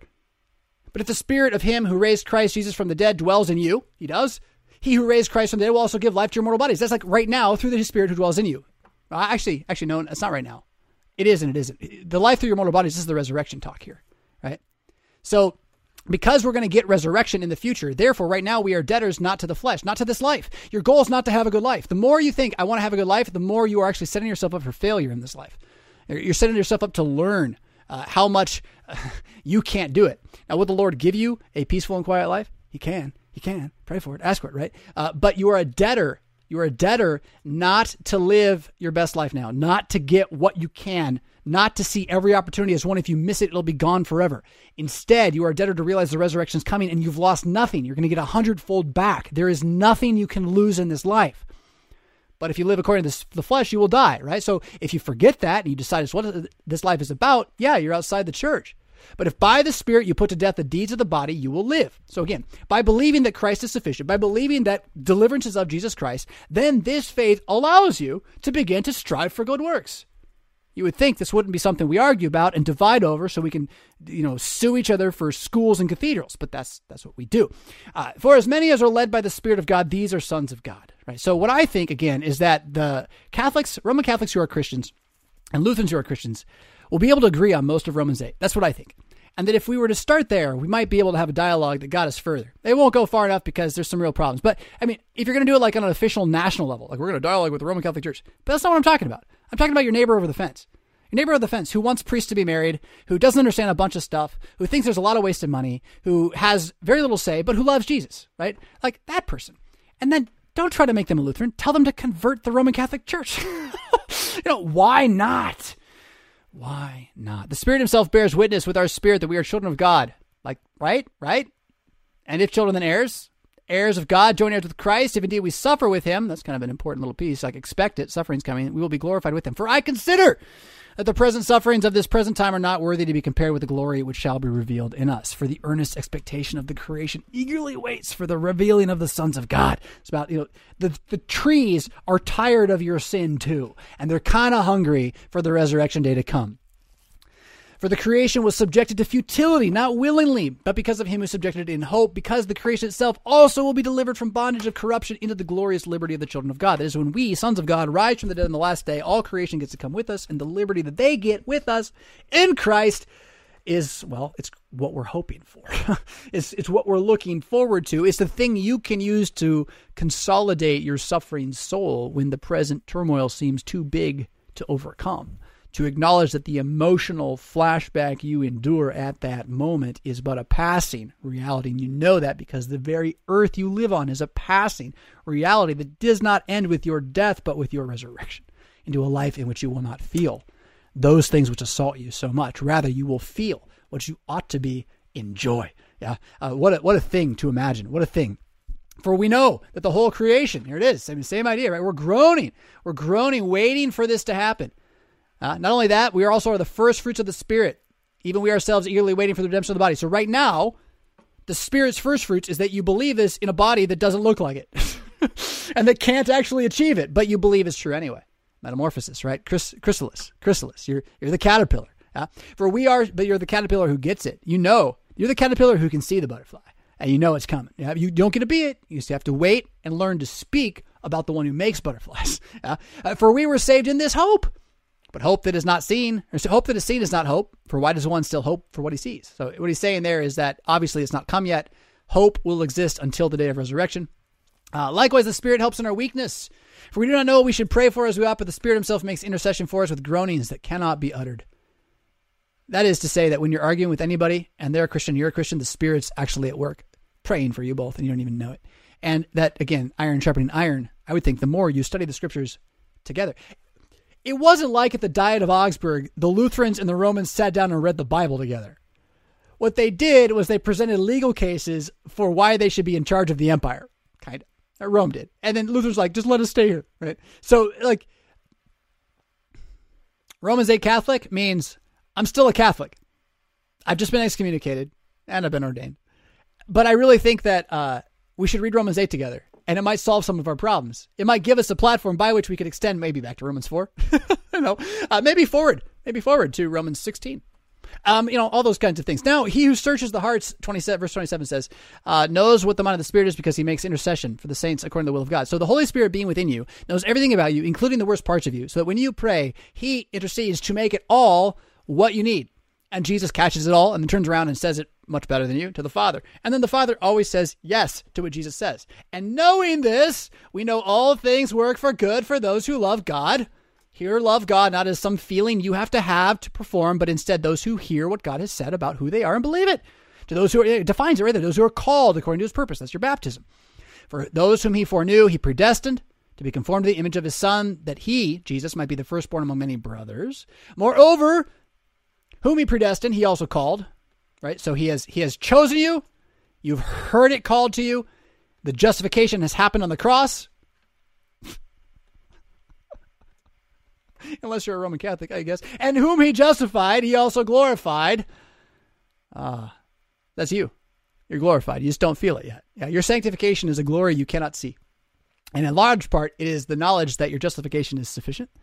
Now, that knowledge that your justification is sufficient will not cause you to want to hate people and hurt them and take advantage of them. And if it does, then you don't believe.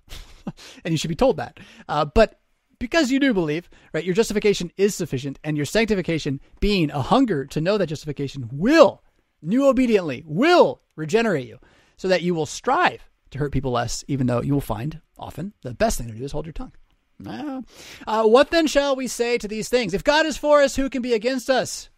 Oh, great Pope. That's what I want to know. He who did not spare his own son, but delivered him up for us all, how shall he not also with him freely give us all things? Memorize that one if you can. Who shall bring a charge against God's elect? It is God who justifies. Love it. Who? Wait, who does it? What works? Is it works or faith? Is it works or faith that justifies? It's a red herring at this point. There's a right answer, but it's a red herring at this point. Who is he who condemns? Deliverances of Jesus Christ. It is Christ who died. Furthermore, also is risen, who even at the right hand of God makes intercession for us. Who shall separate us? You know this verse, right? Who shall separate us from the love of Christ? Tribulation, distress, persecution, famine, nakedness, danger, sword. No is the answer because the scripture that's quoted, oh, for Jesus Christ's sake, we are killed all day long. We are accounted as sheep to be slaughtered. That means that when you have yourself crucified, when they come to martyr you, if it happens, and it doesn't have to happen, but when they do, for your sake we are being killed all day long, that cannot separate you from Jesus. Nothing. It's the other way around. Because you know that he considers your martyrdom a gift to you, because he promises that, you can take this verse, for your sake we are killed all day long, and you can acknowledge that every thumb pressing you down, every pain that you feel, every weight of justice that, that shows you your shame, that kills you, that that too is there not to separate you from Jesus, but instead to show you that in Jesus you are more than a conqueror. A conqueror would have to overcome the problem. A conqueror would have to be better forever. You don't have to do that. You are more than a conqueror because you are loved by him forever. Ooh, that felt good, didn't it? Yeah. You are more than a conqueror, not because you conquer, but because the conqueror has loved you.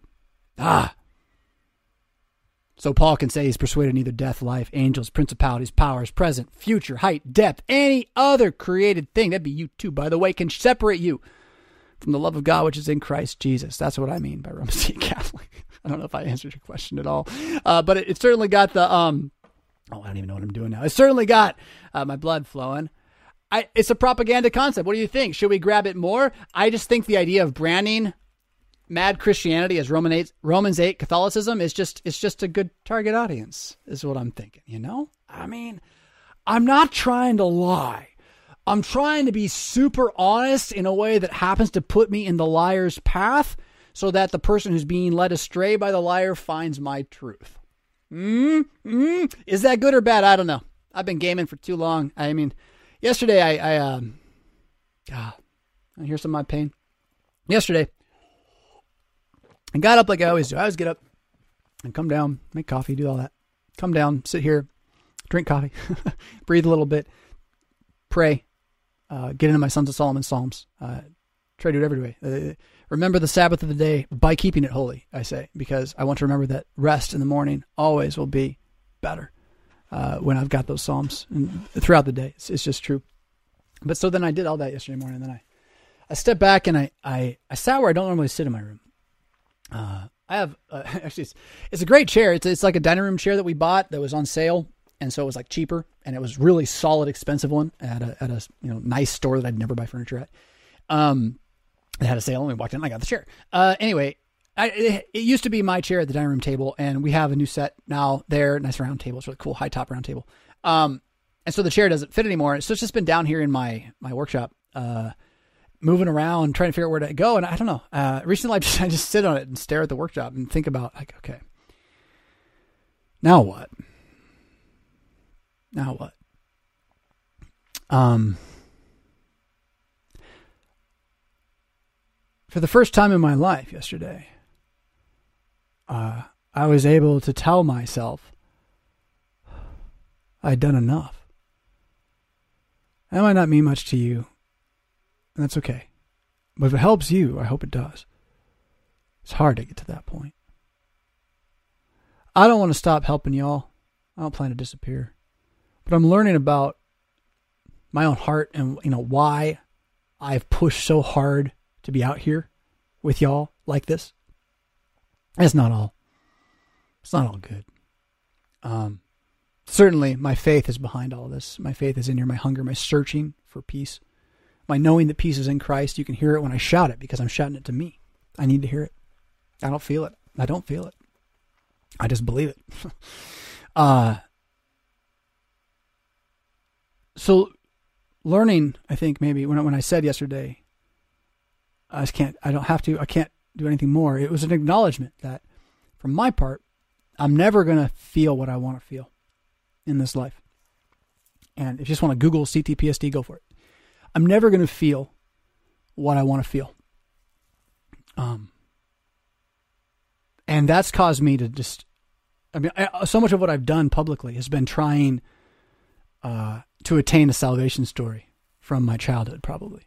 Um, and uh, uh, it doesn't mean that none of it's true. It's all true.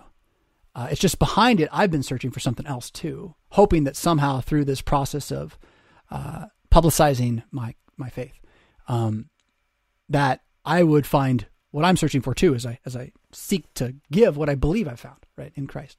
And what I've learned recently is that um, you know sometimes what you're searching for is actually just a temporal problem that has to be there, and it just is there. You can't do anything about it. And that's where then you know when you've spent 42 years on a quest and you find the answer and then there's nothing you can do about it.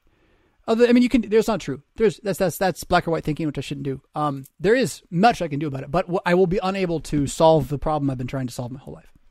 That's the diagnosis, and uh, actually, it's kind of relieving too in its own way. Uh, it's it changes the direction, but what it means is that like I sat there and I was I didn't do anything for like three hours. I just sat there, and it's because everything that I would tell myself to do was built upon some sort of like shame. Like if I don't get up and do it now, bad things will happen in the world and it's my fault. And uh, I don't think you have to deal with what I deal with to have that kind of talk in your head. and uh, and so I was fighting it, right? I was fighting it. I was like, no, the world won't end if I sit here for three hours. It, it won't. I mean, it could. I'll watch, right? But but it, that would be good. Uh, but it's not going to end because I failed. And uh, finding that moment I mean, you can call it contentment in the theories. That's helpful. It really wasn't for me though. It's pain, actually. It's sadness. I found sadness. I've been I've been avoiding sadness for a long time, um, and I, I, am sure I'll share more about this in the future. Uh, but I don't I don't want to like belabor it today. What I want to share with you though is how freeing it can be. I mean, contentment is one way to say it. Uh, the idea, good enough. I've done enough in terms of trying to prove myself, right? So, if you can forgive me for just being vulnerable here again, you know, all this it's all trying to prove myself. And well, I said it's been a healthy week. Ah, there's no more proving. you got what you got here. I, I am who I am, and uh, you got what you got. So I'm not going to go away. I just don't know how to keep being who I am. What I learned about myself in terms of this diagnosis, and again, I gave it to you. You can Google it if you want. Um, it's it's it's like a, a, learning disability of sorts. I guess one way to look at it. Um, I'm high functioning for sure. But what I mean, I've been searching for this diagnosis like my whole life too, and so like to like have it in a book that like, oh yeah, like every sentence is about me, uh, except for those I don't believe. But oh, oh, so it, there's a tremendous relief when you find something like that you've been looking for, and yet when you realize that what you found was a sinful condition of humanity in some ways, that because of the history that um, you received, physically can't be undone. You know, the brain is done; it's developed um, and uh, yeah, contentment's not the word, Nefarious. Thank you though, but it, it is it is it is though too. It's just it's just more what I'm content with is sadness, which is a weird thing to say. I am I am sad, and I'm going to be sad for a while, I think. But what's important, I think, for you to hear from that is that it's okay to be sad. That's why I'm sharing this. Like, it's okay to sit there and realize that it's not done. There's more you could do, but you've done enough. And you just feel like it's time to cry, or like it's time to sit, or like it's time to weep and be sad. Um, time to think on your anger and not act on it. Pray about it, right? Um, if you don't have a space in your life where you're free to do that, let me encourage you to try. Let me encourage you to try. Um, yeah, embracing your thorn that's that's more like it in the theories for where i'm at i got i got a thorn for sure I, and i can diagnose it now i've whole life i've wondered what it is i can diagnose it now so i'm sure i will become an advocate for this in the future because whenever you have your life impacted by something of this magnitude you will inevitably if you're if you're able to struggle through it as a survivor which i am um saying that's hard. Uh, inevitably, you, you're going to benefit from talking about it to others and helping others who have the same problem. So, again, what have I been on? If you want to Google it, you can. There's plenty of information out there. CTPSD. It is not PTSD. Um, it's worse. Uh, but uh, deliverances of Jesus Christ. It's also something you can manage, which is really good news. It, and the, the biggest piece is having a name for the condition. I've been diagnosed unofficially and officially with so many things over a lifetime, the pills I've been put on a lifetime, and it, this is helpful. It's helpful, right? And why why am I sharing it with you? I'm look the the diagnosis. I have no self esteem. I have no self confidence. Nor do I have the soul to have it. Like go go read about it. It's true. I'm missing emotions. They will never come. Uh, certain, not all of them, just certain ones, uh, like pleasure, uh, and uh, and so living entirely in, in in sadness and pain my entire life, and then trying to suppress it with all manner of workaholism, perfectionism, whatever it takes. Right. Um. What what now? The only way I overcome that is I just tell you about it. I'm in pain, and and you can like tell me how it's bad. You can try to make me fix it. I can't fix it. Forty two years of that. The future for anyone who's got this is just to acknowledge it, own it, and then you can begin to see the loop and and control the piece. Shut the mouth, get the anger under control, know what's going on. The trick with CTPSD is that the anger um, is uh, you're not even aware of it. You don't know it's there. You're in a flashback, and uh, you're you're like two. so what does that mean? I just said this publicly. Would you like to have uh, a conversation about whether someone can serve as a pastor while having this? It's probably a conversation we should have. Um, I'll be the guinea pig if you want to do that. Uh, that that's scary. I think the answer is yes, based on what I'm seeing, but I continue to struggle with that. Um, nothing that this does uh, is uh, when you say high functioning, it means that uh, publicly this is not an issue. This is nothing that happens publicly. Uh, this is entirely something of my own private heart, and largely the people who see it are my family. And thank God for my family. they're they're awesome. They're really good in this, and uh, finding this I think is Ah. Let me just say that this morning I was late because I was hanging out with my family. It was great. It was great. So, so, so. All right. We're at 1034. I know there's more questions here in the back um, that I would like to get to. So I'm to I'm gonna scroll up here. Now, let's see here. Uh, and I'm just going to keep scrolling until I find one I know I can pull in. You'll have to bear with me on that. What of the Greek Christians? Salvation can exist outside the Roman Catholic Church, but not outside of Christ. One of the best lines from the Luther movie.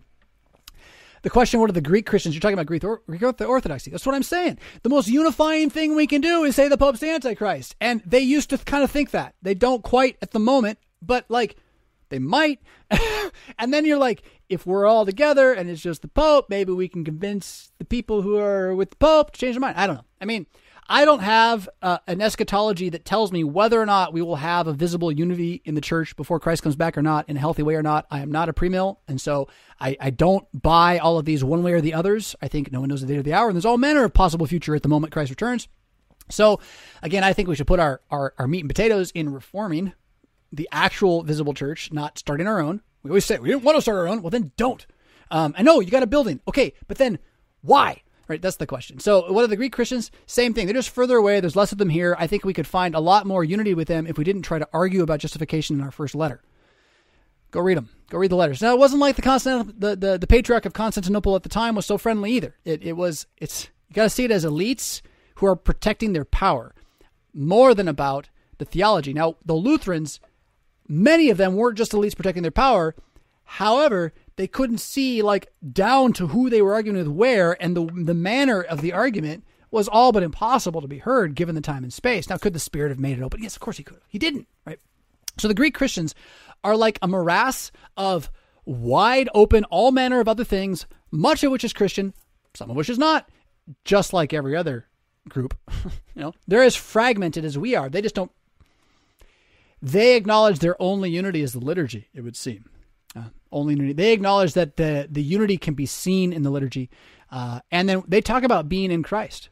They, this language of being in Christ is as important to them as anything else, and so. And the sacramental nature of that, they get that too.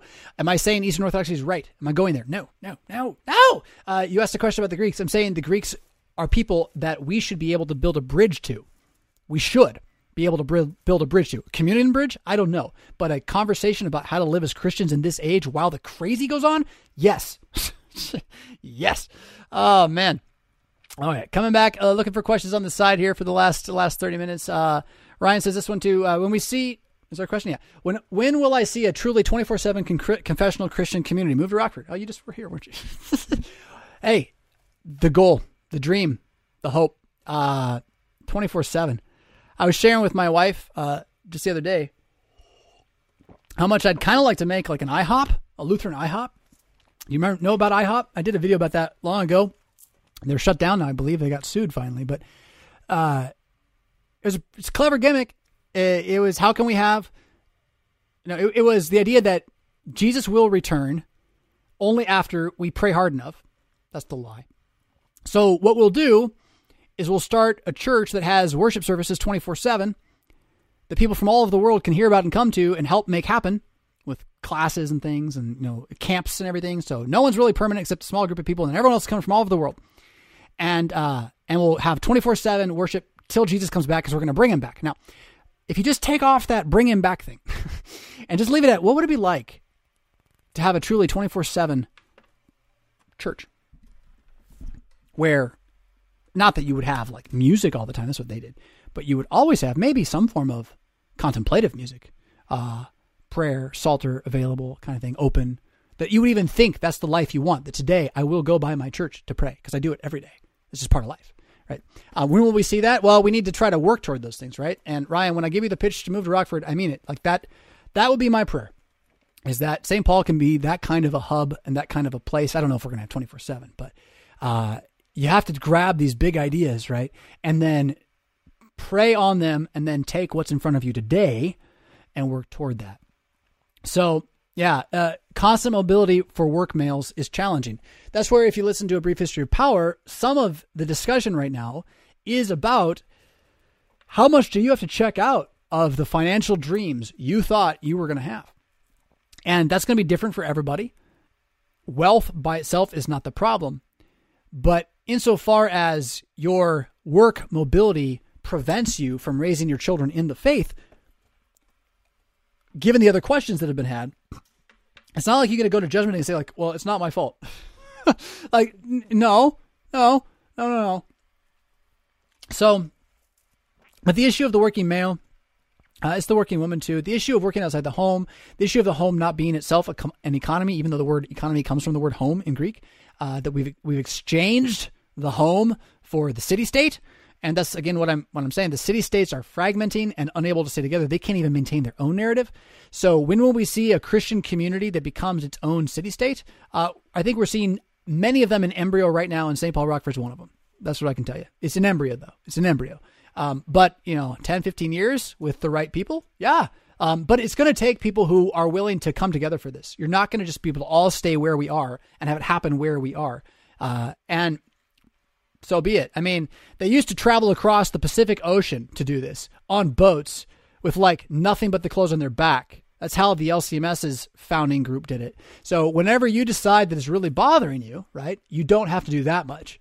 Um, but I get how removing oneself from the work environment that guarantees certain incomes and outputs and things, I get that. I get that. Um, I'm not telling you you have to do it, but then you have to look at it as the slavery that it is. So that's where brief history of power, I think, helps. The more you can just see it, then, okay, I'm a slave. I'm a slave. And so I cannot be at home all the time. I cannot go to the church I want to go to in that place. I have to be here because I'm a slave. Okay, the more you can see that and own it, the easier it gets. Actually, you can you can do it more. You can you can take the food where it comes rather than try to create the perfect world in which you're not a slave. And remember that unless you're elite, you, you, you are you are a slave. Um, all right. Let's see. I know I saw a bunch of questions. There's a super chat. Risk Riskit said this. Uh, what is the symbolism behind making the sign of the cross? My Protestant family members are confused and just see it as Roman Catholic ritual. Yeah. Um,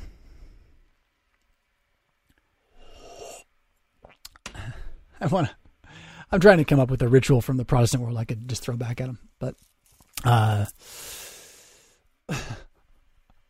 like the idea that you cannot have ritual is just so ludicrous. It's just so ludicrous. The ritual of the Protestants is to say they don't have ritual, you know, and they do it religiously.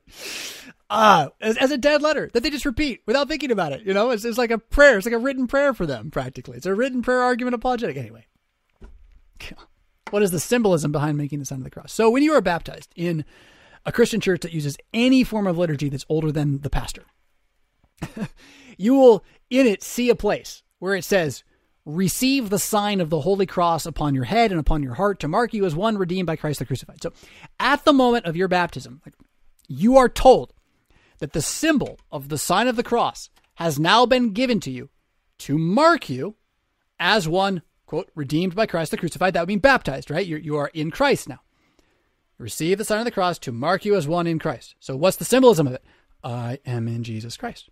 I am baptized. Father, Son, and Holy Spirit. Any of those work, they all mean the same thing, and they all are me remembering that I am not my own, that I've been bought with a price, and that I should honor God with my body, which means first and foremost believing I belong to Him. And since your Protestant family doesn't like remembering that and thinks only Roman Catholics should, I guess then they're going to miss out. Roman Catholics do sometimes remember it the way I just told you. At other times, they do use it as a magic charm uh, because that's what pagans do. Anybody who has flesh will create magic charms of some kind. And the more you're into your religion, the more likely they get close to it. Now, the more you're discerning and wise, you can see your magic charms and remove them, but you've got them. You've got them, right? So just don't pretend you don't have this. The Protestants, that's the thing, is they're like, oh, look at all those magic charms. There's bells and there is smoke. And then they turn around, they watch football and cheerleaders and they drink or whatever, or they don't. And they turn around, they beat people up about how they drink. you know, it's like, as opposed to, as opposed to believing that in every moment, one more opportunity to remember that deliverances of Jesus Christ is worth it. And if making my hand fly over my body or holding this piece of metal can remind me that I am not alone and that I've been bought by Jesus and that he owns me all the way to the end, and you got a problem with that, then that's your problem. And it probably really is your problem, actually. You know what I find amongst Protestants that bothers me more than anything else? No grace. Not in terms of like, oh, Jesus, he saved me by grace. Amazing grace, how sweet the sound. They turn around and no grace. This way. None. No empathy. Certainly no debt. If I do something for you, you must do something back. Oh, no, I wouldn't want to be in debt to you. Oh, we got to do it, right? That bothers me. Y'all Christians. Y'all Christians, you can't handle a gift.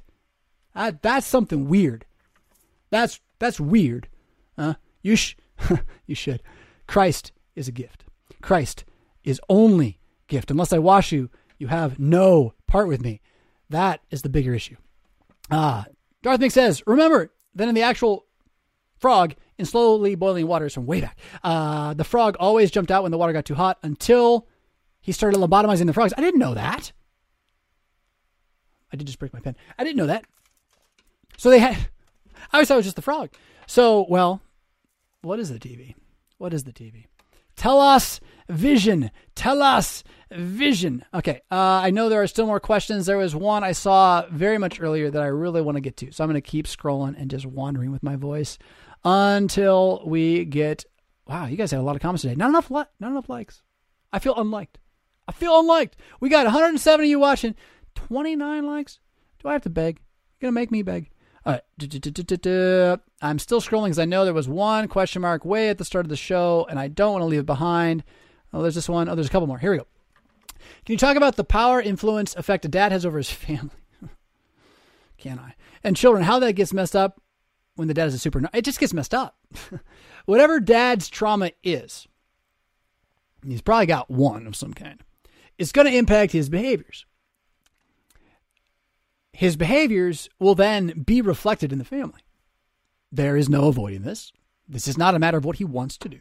Now, by wanting to relegate your behaviors according to the Word of God, you can send a much more permanently lasting message. You can establish a more permanently lasting culture. But the fact is that you're not going to get away from being messed up. Nobody is. Nobody is. You know? I mean, I'll tell you, mine's worse, but nobody is. Nobody is. Uh, and so the power influence the father has over his child is godlike. Godlike uh, to the child, to the child, in the child's mind. Godlike. And the mother too, but a different kind of God.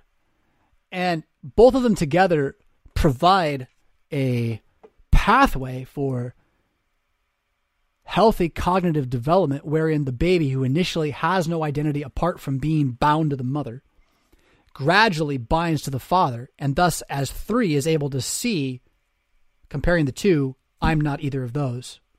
And yet, as he grows, he'll learn, he still thinks he kind of is, and then he'll become not, I'm not. And then as you get older, like my age, like, oh yeah, I still am. um, so you go through like that, that, that kind of phase. But the fact is, then again, whatever the father's psyche is, whatever the mother's psyche is, whatever the words they say to themselves are, which won't be the ones they say in public, that is what they will tell their children when they're very young, and that is what the children's internal monologue will become. So if a father's a narcissist, he's going to have narcissist kids, or the ones that enable narcissism, right? Because you tend to have enabling going on, which is its own form of similar things. Um, it, it isn't like health. uh, it, it is so people who have uh, these kinds of diagnosable spirit disorders, uh, they tend to hook up with each other. That is, they, they link, their minds and hearts link with those of like or similar problem, which can lead to a, a promoting of this generationally. When the Lord says third and fourth generation to those who hate me, I think this is part of that reality. You just can't avoid it. And yet I also constantly am taking encouragement to a thousand generations of those who love me, keep my commandments. Uh, you know, never there is never a moment when your narcissism, if you happen to be a diagnosable narcissist, which there aren't that many, there's probably a lot more CTPSD out there than actual diagnosable narcissism. If you happen to be an actual diagnosable narcissist who gets it, you can stop it simply by knowing and believing and teaching that Jesus stops it. And maybe your kids still have all that trauma, and the next generation down, they're able to be kind. it's happened in the past. Pagans can do it. There's places where there are people who are kind. So, so you know, a father who finds himself in a situation where there's a messed up situation, or kids where they find themselves in a situation where they know the father has been traumatizing to them, or the mother has been traumatizing to them. Um, this is sin. This is like what we mean as Christians. We talk about original sin. It's not an idea. It's your own internal psyche's evil inherited from your father as he spoke to you or did not speak to you, as the case may be. As and your mother, as she spoke to you or did not speak to you, as the case may be, and as their own idiosyncrasies turned shames, turned errors, turned fears, turned idols become yours, and then without um, a clear antidote, forgiveness, love, shelter, that's when it does the most damage to people who um, who will end up kind of reliving this somewhere out there in the world and really like like I'm in a gutter kind of way, right? But there's a lot of people who then spend a lifetime reliving it uh, uh, as I said earlier, um, uh, high functioning, right? So you're in a lot of pain, you're struggling with with your life, um, but you function well, and yet you're you always feel like you're retreating to hide, and you're always putting on the show of who you're pretending to be, so that others will think you're safe and you're okay, even though you're terrified, right?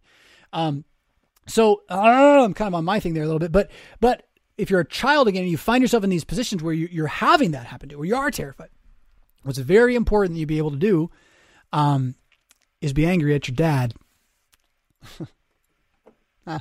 uh, be angry at your dad, and uh, and acknowledge that if your father is in fact a diagnosable narcissist, I'm going to answer this question directly. Your father's a diagnosable narcissist. He actually does not see other humans. Like when I, when a narcissist, if they are one, I'm not talking about that they're selfish. It means they have no human emotional capacity to acknowledge you exist on the same human level as they do. This is it is strictly that they are better than you. And they can't they don't think that. They only feel that. It is a is a it is a reptilian reality. That's why it's so hard for an actual narcissist to, to change. I i'm not one. Um, i have ctpsd it's awful. But narcissism it, it is it, if you really are there if that really is who you are your father is that you must acknowledge it. You must call it what it is. You must call it wrong to his face not necessarily to the mirror? Probably. To Jesus? Yeah, absolutely. And you got to learn to forgive it, right? You can't forgive it if you don't think it's wrong. You can't grieve it if it doesn't make you sad. You have to let the box open and then you can face it. So, what I would say is anybody who is a child who's grown up where they feel they have had a traumatizing experience, the most important thing you do is focus on the safe relationships that you do have those in which you know the people will seek your good rather than your ill. Right, you trust those, and that's why can turn off the white noise. all these people, they aren't seeking your good at all. They don't have, they don't care about you. They're just going to sell you stuff. So there's that. But then let's say, you know, the whole dynamic question here, Cafe Sola, is really like, you know, how much influence does a father have? Uh, he's God. He's God till that kid's like 14, the kid can't tell the difference. Like he'd, he'd say, "My father's not God," but like emotionally, his body lives with the belief that his protection from God exists embodied in the father. And if the father cannot convince the child that that's true, this will this will create difficulties in self development. Yeah, yeah. Does that help? I hope it helps. I don't know. I don't know. Can anger be channeled through imprecatory psalm prayer? Yes. Have I not been saying this? Is this not my point? Yes. You don't even have to channel it through imprecatory psalms. You can channel anger through through Psalm 23, the Lord is my shepherd. The, the point is that anger is the emotion of noticing injustice. And if you don't have any, there's something terribly wrong with you. You should always be angry at injustice. Now, again, the Bible teaches that the anger of man does not bring about the righteousness of God. So your anger at injustice, which is good, does not mean that you acting on what you think should be done to make it just will be just. In fact, you can know Betty Man's average, original sin, it will be unjust. And so this is where the thing to do is lift, lift holy hands, not in, in rage, but in prayer. The thing to do is to learn to hold the tongue, uh, master the tongue. That's the way to control the whole body, as James says.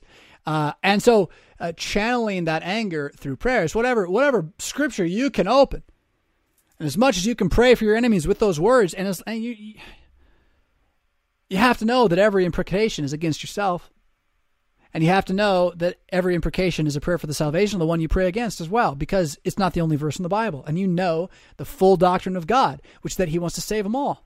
But He does this through you actually owning the imprecatory prayers, and that those who will not be saved will have that prayed against them. And on Judgment Day, we're going to stand over hell. Do you get this, people? It's good news. We're going to stand over hell, and we're going to cheer as the devil, his angels, and all those zombies get thrown down into that fire, and we never have to deal with it again. And my own flesh it's already gone. It's already gone. Jesus took that one. Jesus took that one, right? Can our anger be channeled through imprecatory psalm prayer? It better be. Why isn't it? That's the problem. You want to know what's wrong with the church? What happened to America? Why did Christianity fall? Have we been praying the imprecatory psalms? Anybody? Been praying psalms at all? Anybody? Don't, I'm not saying it's like up to us, justified by works, but there's this thing where like faith is real and then believes and does in time, and that involves scripture and psalms. And when that goes away, it's like, well, the you know man looking in the mirror, forgetting himself, all that kind of thing.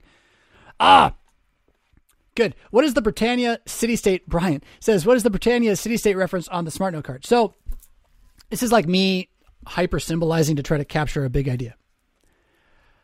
I think that the most important human in the world right now is the Queen of England.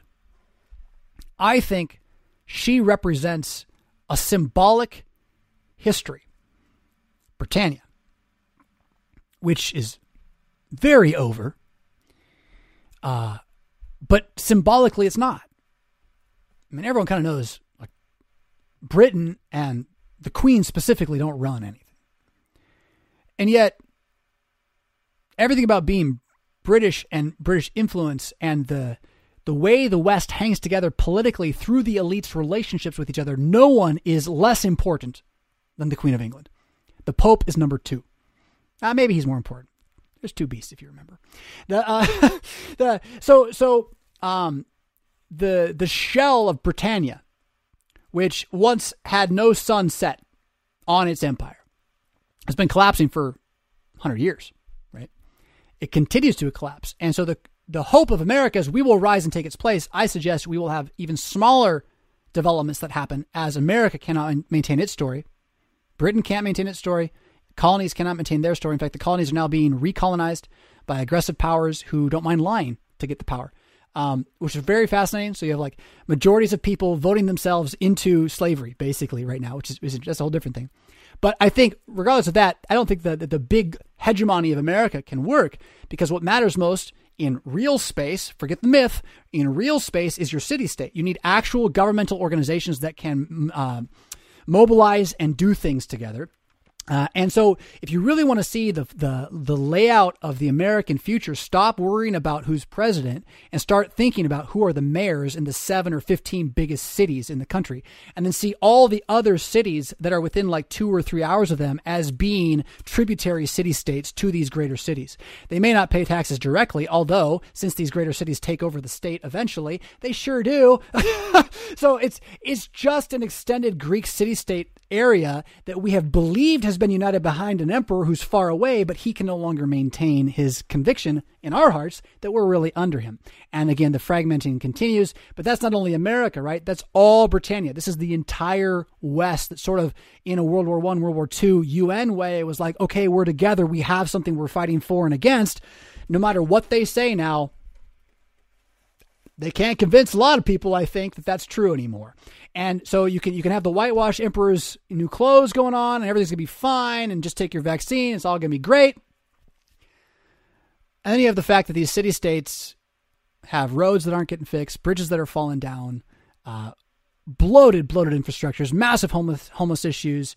Uh, people can't afford to live there. The people who can't afford to live there are not from America. They're often bringing whole new cultures. It's, it's going to be a Babylonian. I don't know. I don't say it's. I'm not morally opposed to this. I think you just have to recognize that's what's happening.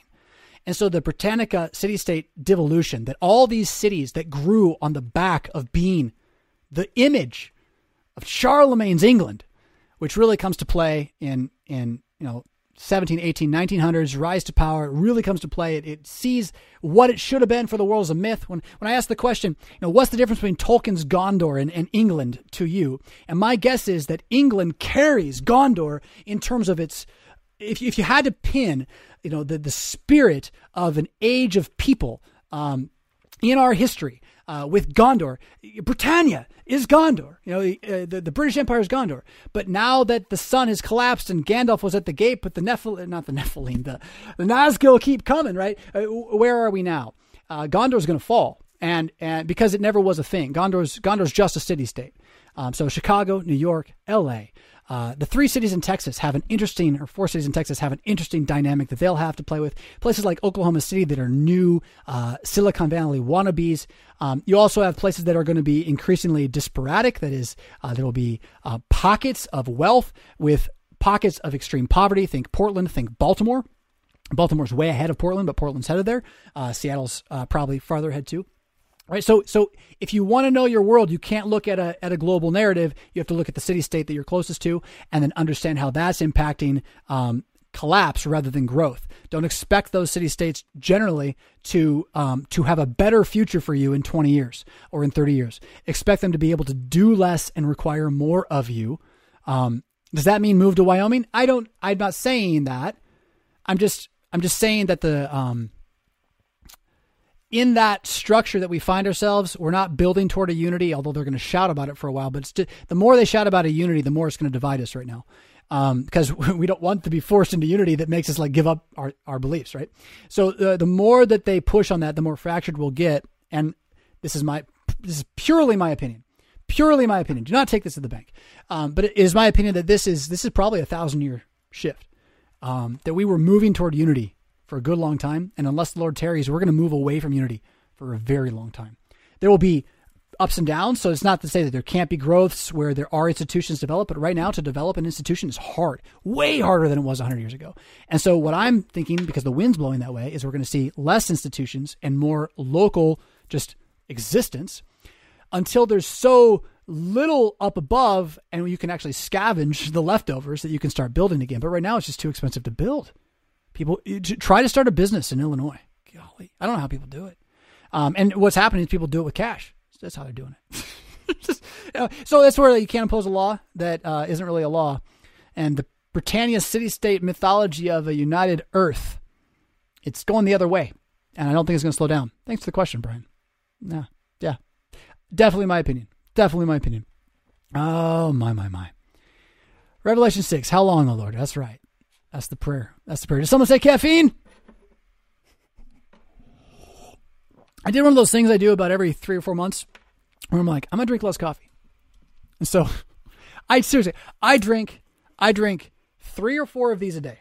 Okay? Three or four of these a day. I think I'm down from where I used to be. And usually the last one will be a decaf. Uh, but I, I brew it in the morning generally. Uh, I had one of those moments where I'm like, ah, I'm gonna cut back on my caffeine. I, I can do it. I can do it. I'm, I'm a tough guy. I can, I can do it. And so like, like I don't remember if it was yesterday or the day before. I think it was yesterday. No, no, it was the day before. I'm like, oh yeah, I'll just have one cup today. Right about six o'clock p.m. Oh, that head was hurting. and I'm like, it's 6 p.m. I can't have caffeine now to fix this.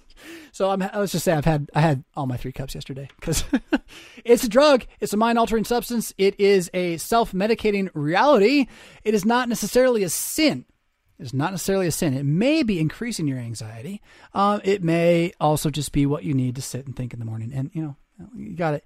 Sometimes you got to do something that isn't good for you because it really doesn't matter because it's not a sin. Huh? When Luther said sin boldly, that's really what he was getting at. Like, so you're like, oh, Jonathan, you drink coffee, it elevates your blood pressure. You might have a heart attack. You could, in fact, also have hypertension and be more nervous. And so, therefore, you should stop that and you will be a happier, better person. Notice the therapy as the salvation story. And so, like, you go and you try and you, maybe it works and there's a lot of suffering involved. But there's also this point where you're like, yeah, this has nothing to do with my spirituality. Nothing. It's just coffee. Well, I do have a. I'm a man of appetite. You know the proverb that says that. Um, I, why did I say that? Because sweet tooth. Uh, the proverb says, uh, "A man of appetite, do not de- desire the delicacies of the miser." Oh, good stuff. Good stuff. Keep reading your proverbs, people.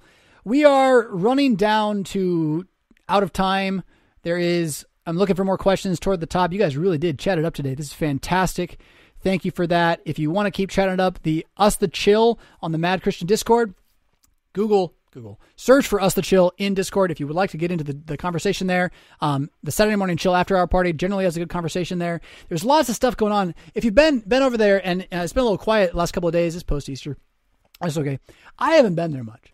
So I'm I'm increasingly on this track of of less far away, more near. Um, but at the same time, I'm I'm trying to figure out how to find that that principle really for being able to be online spend time in the internet if I need to for for you for others for myself I guess. Amazon's okay. Um, but you know to be present while also detaching the spirit from the depression machine that that entertainment is. Yeah uh, it is. It's a depression machine. Um, and so uh, yeah uh, thanks for being on that journey with me right? Uh, I plan to stay with you on it as long as I may uh, and uh, you know, this last week I say I, I, learned something about myself. I think it will, uh, over time, enable me to be even uh, to do more with this of what actually is needed, rather than just trying to slay my demons with it. And uh, that's a good thing. That's a good thing. So please, if you don't pray for me already this week, would you? Um, it's it's a pretty tough diagnosis. It's a pretty tough diagnosis. Uh, go read on it you know the the, the book uh, CPTSD from Surviving to Thriving Pastors. You should get it. Get it. You got people. You got people with this. I guarantee you. Um, pray for me. Uh, the good news is Jesus, not me. All right, and and the good news is that uh, well, for my diagnosis, high functioning is already a present reality, and then uh, it's beautiful. You uh, with CPTSD, you can almost make a full recovery, almost. Uh, you will never, ever, ever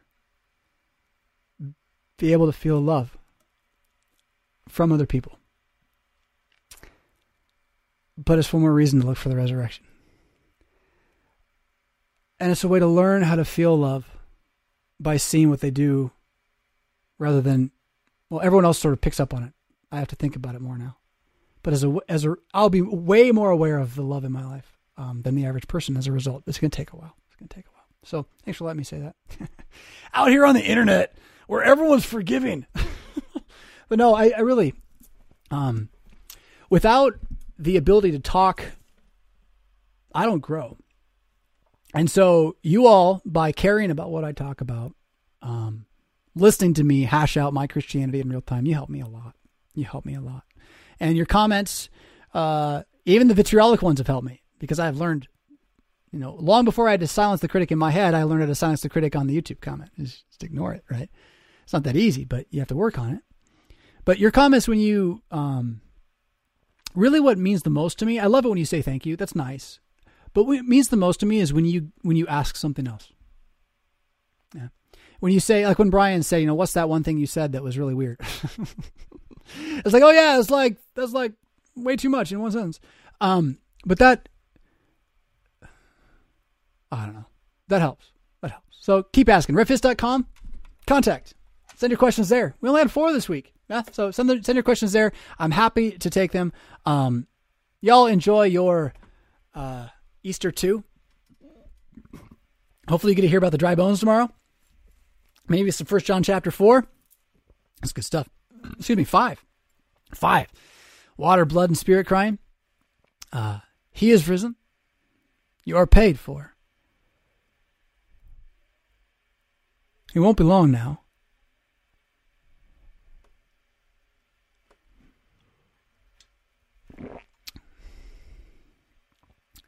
Thank you. Don't wallow in the muck with those who have no hope. I'll see you next week. Rock on.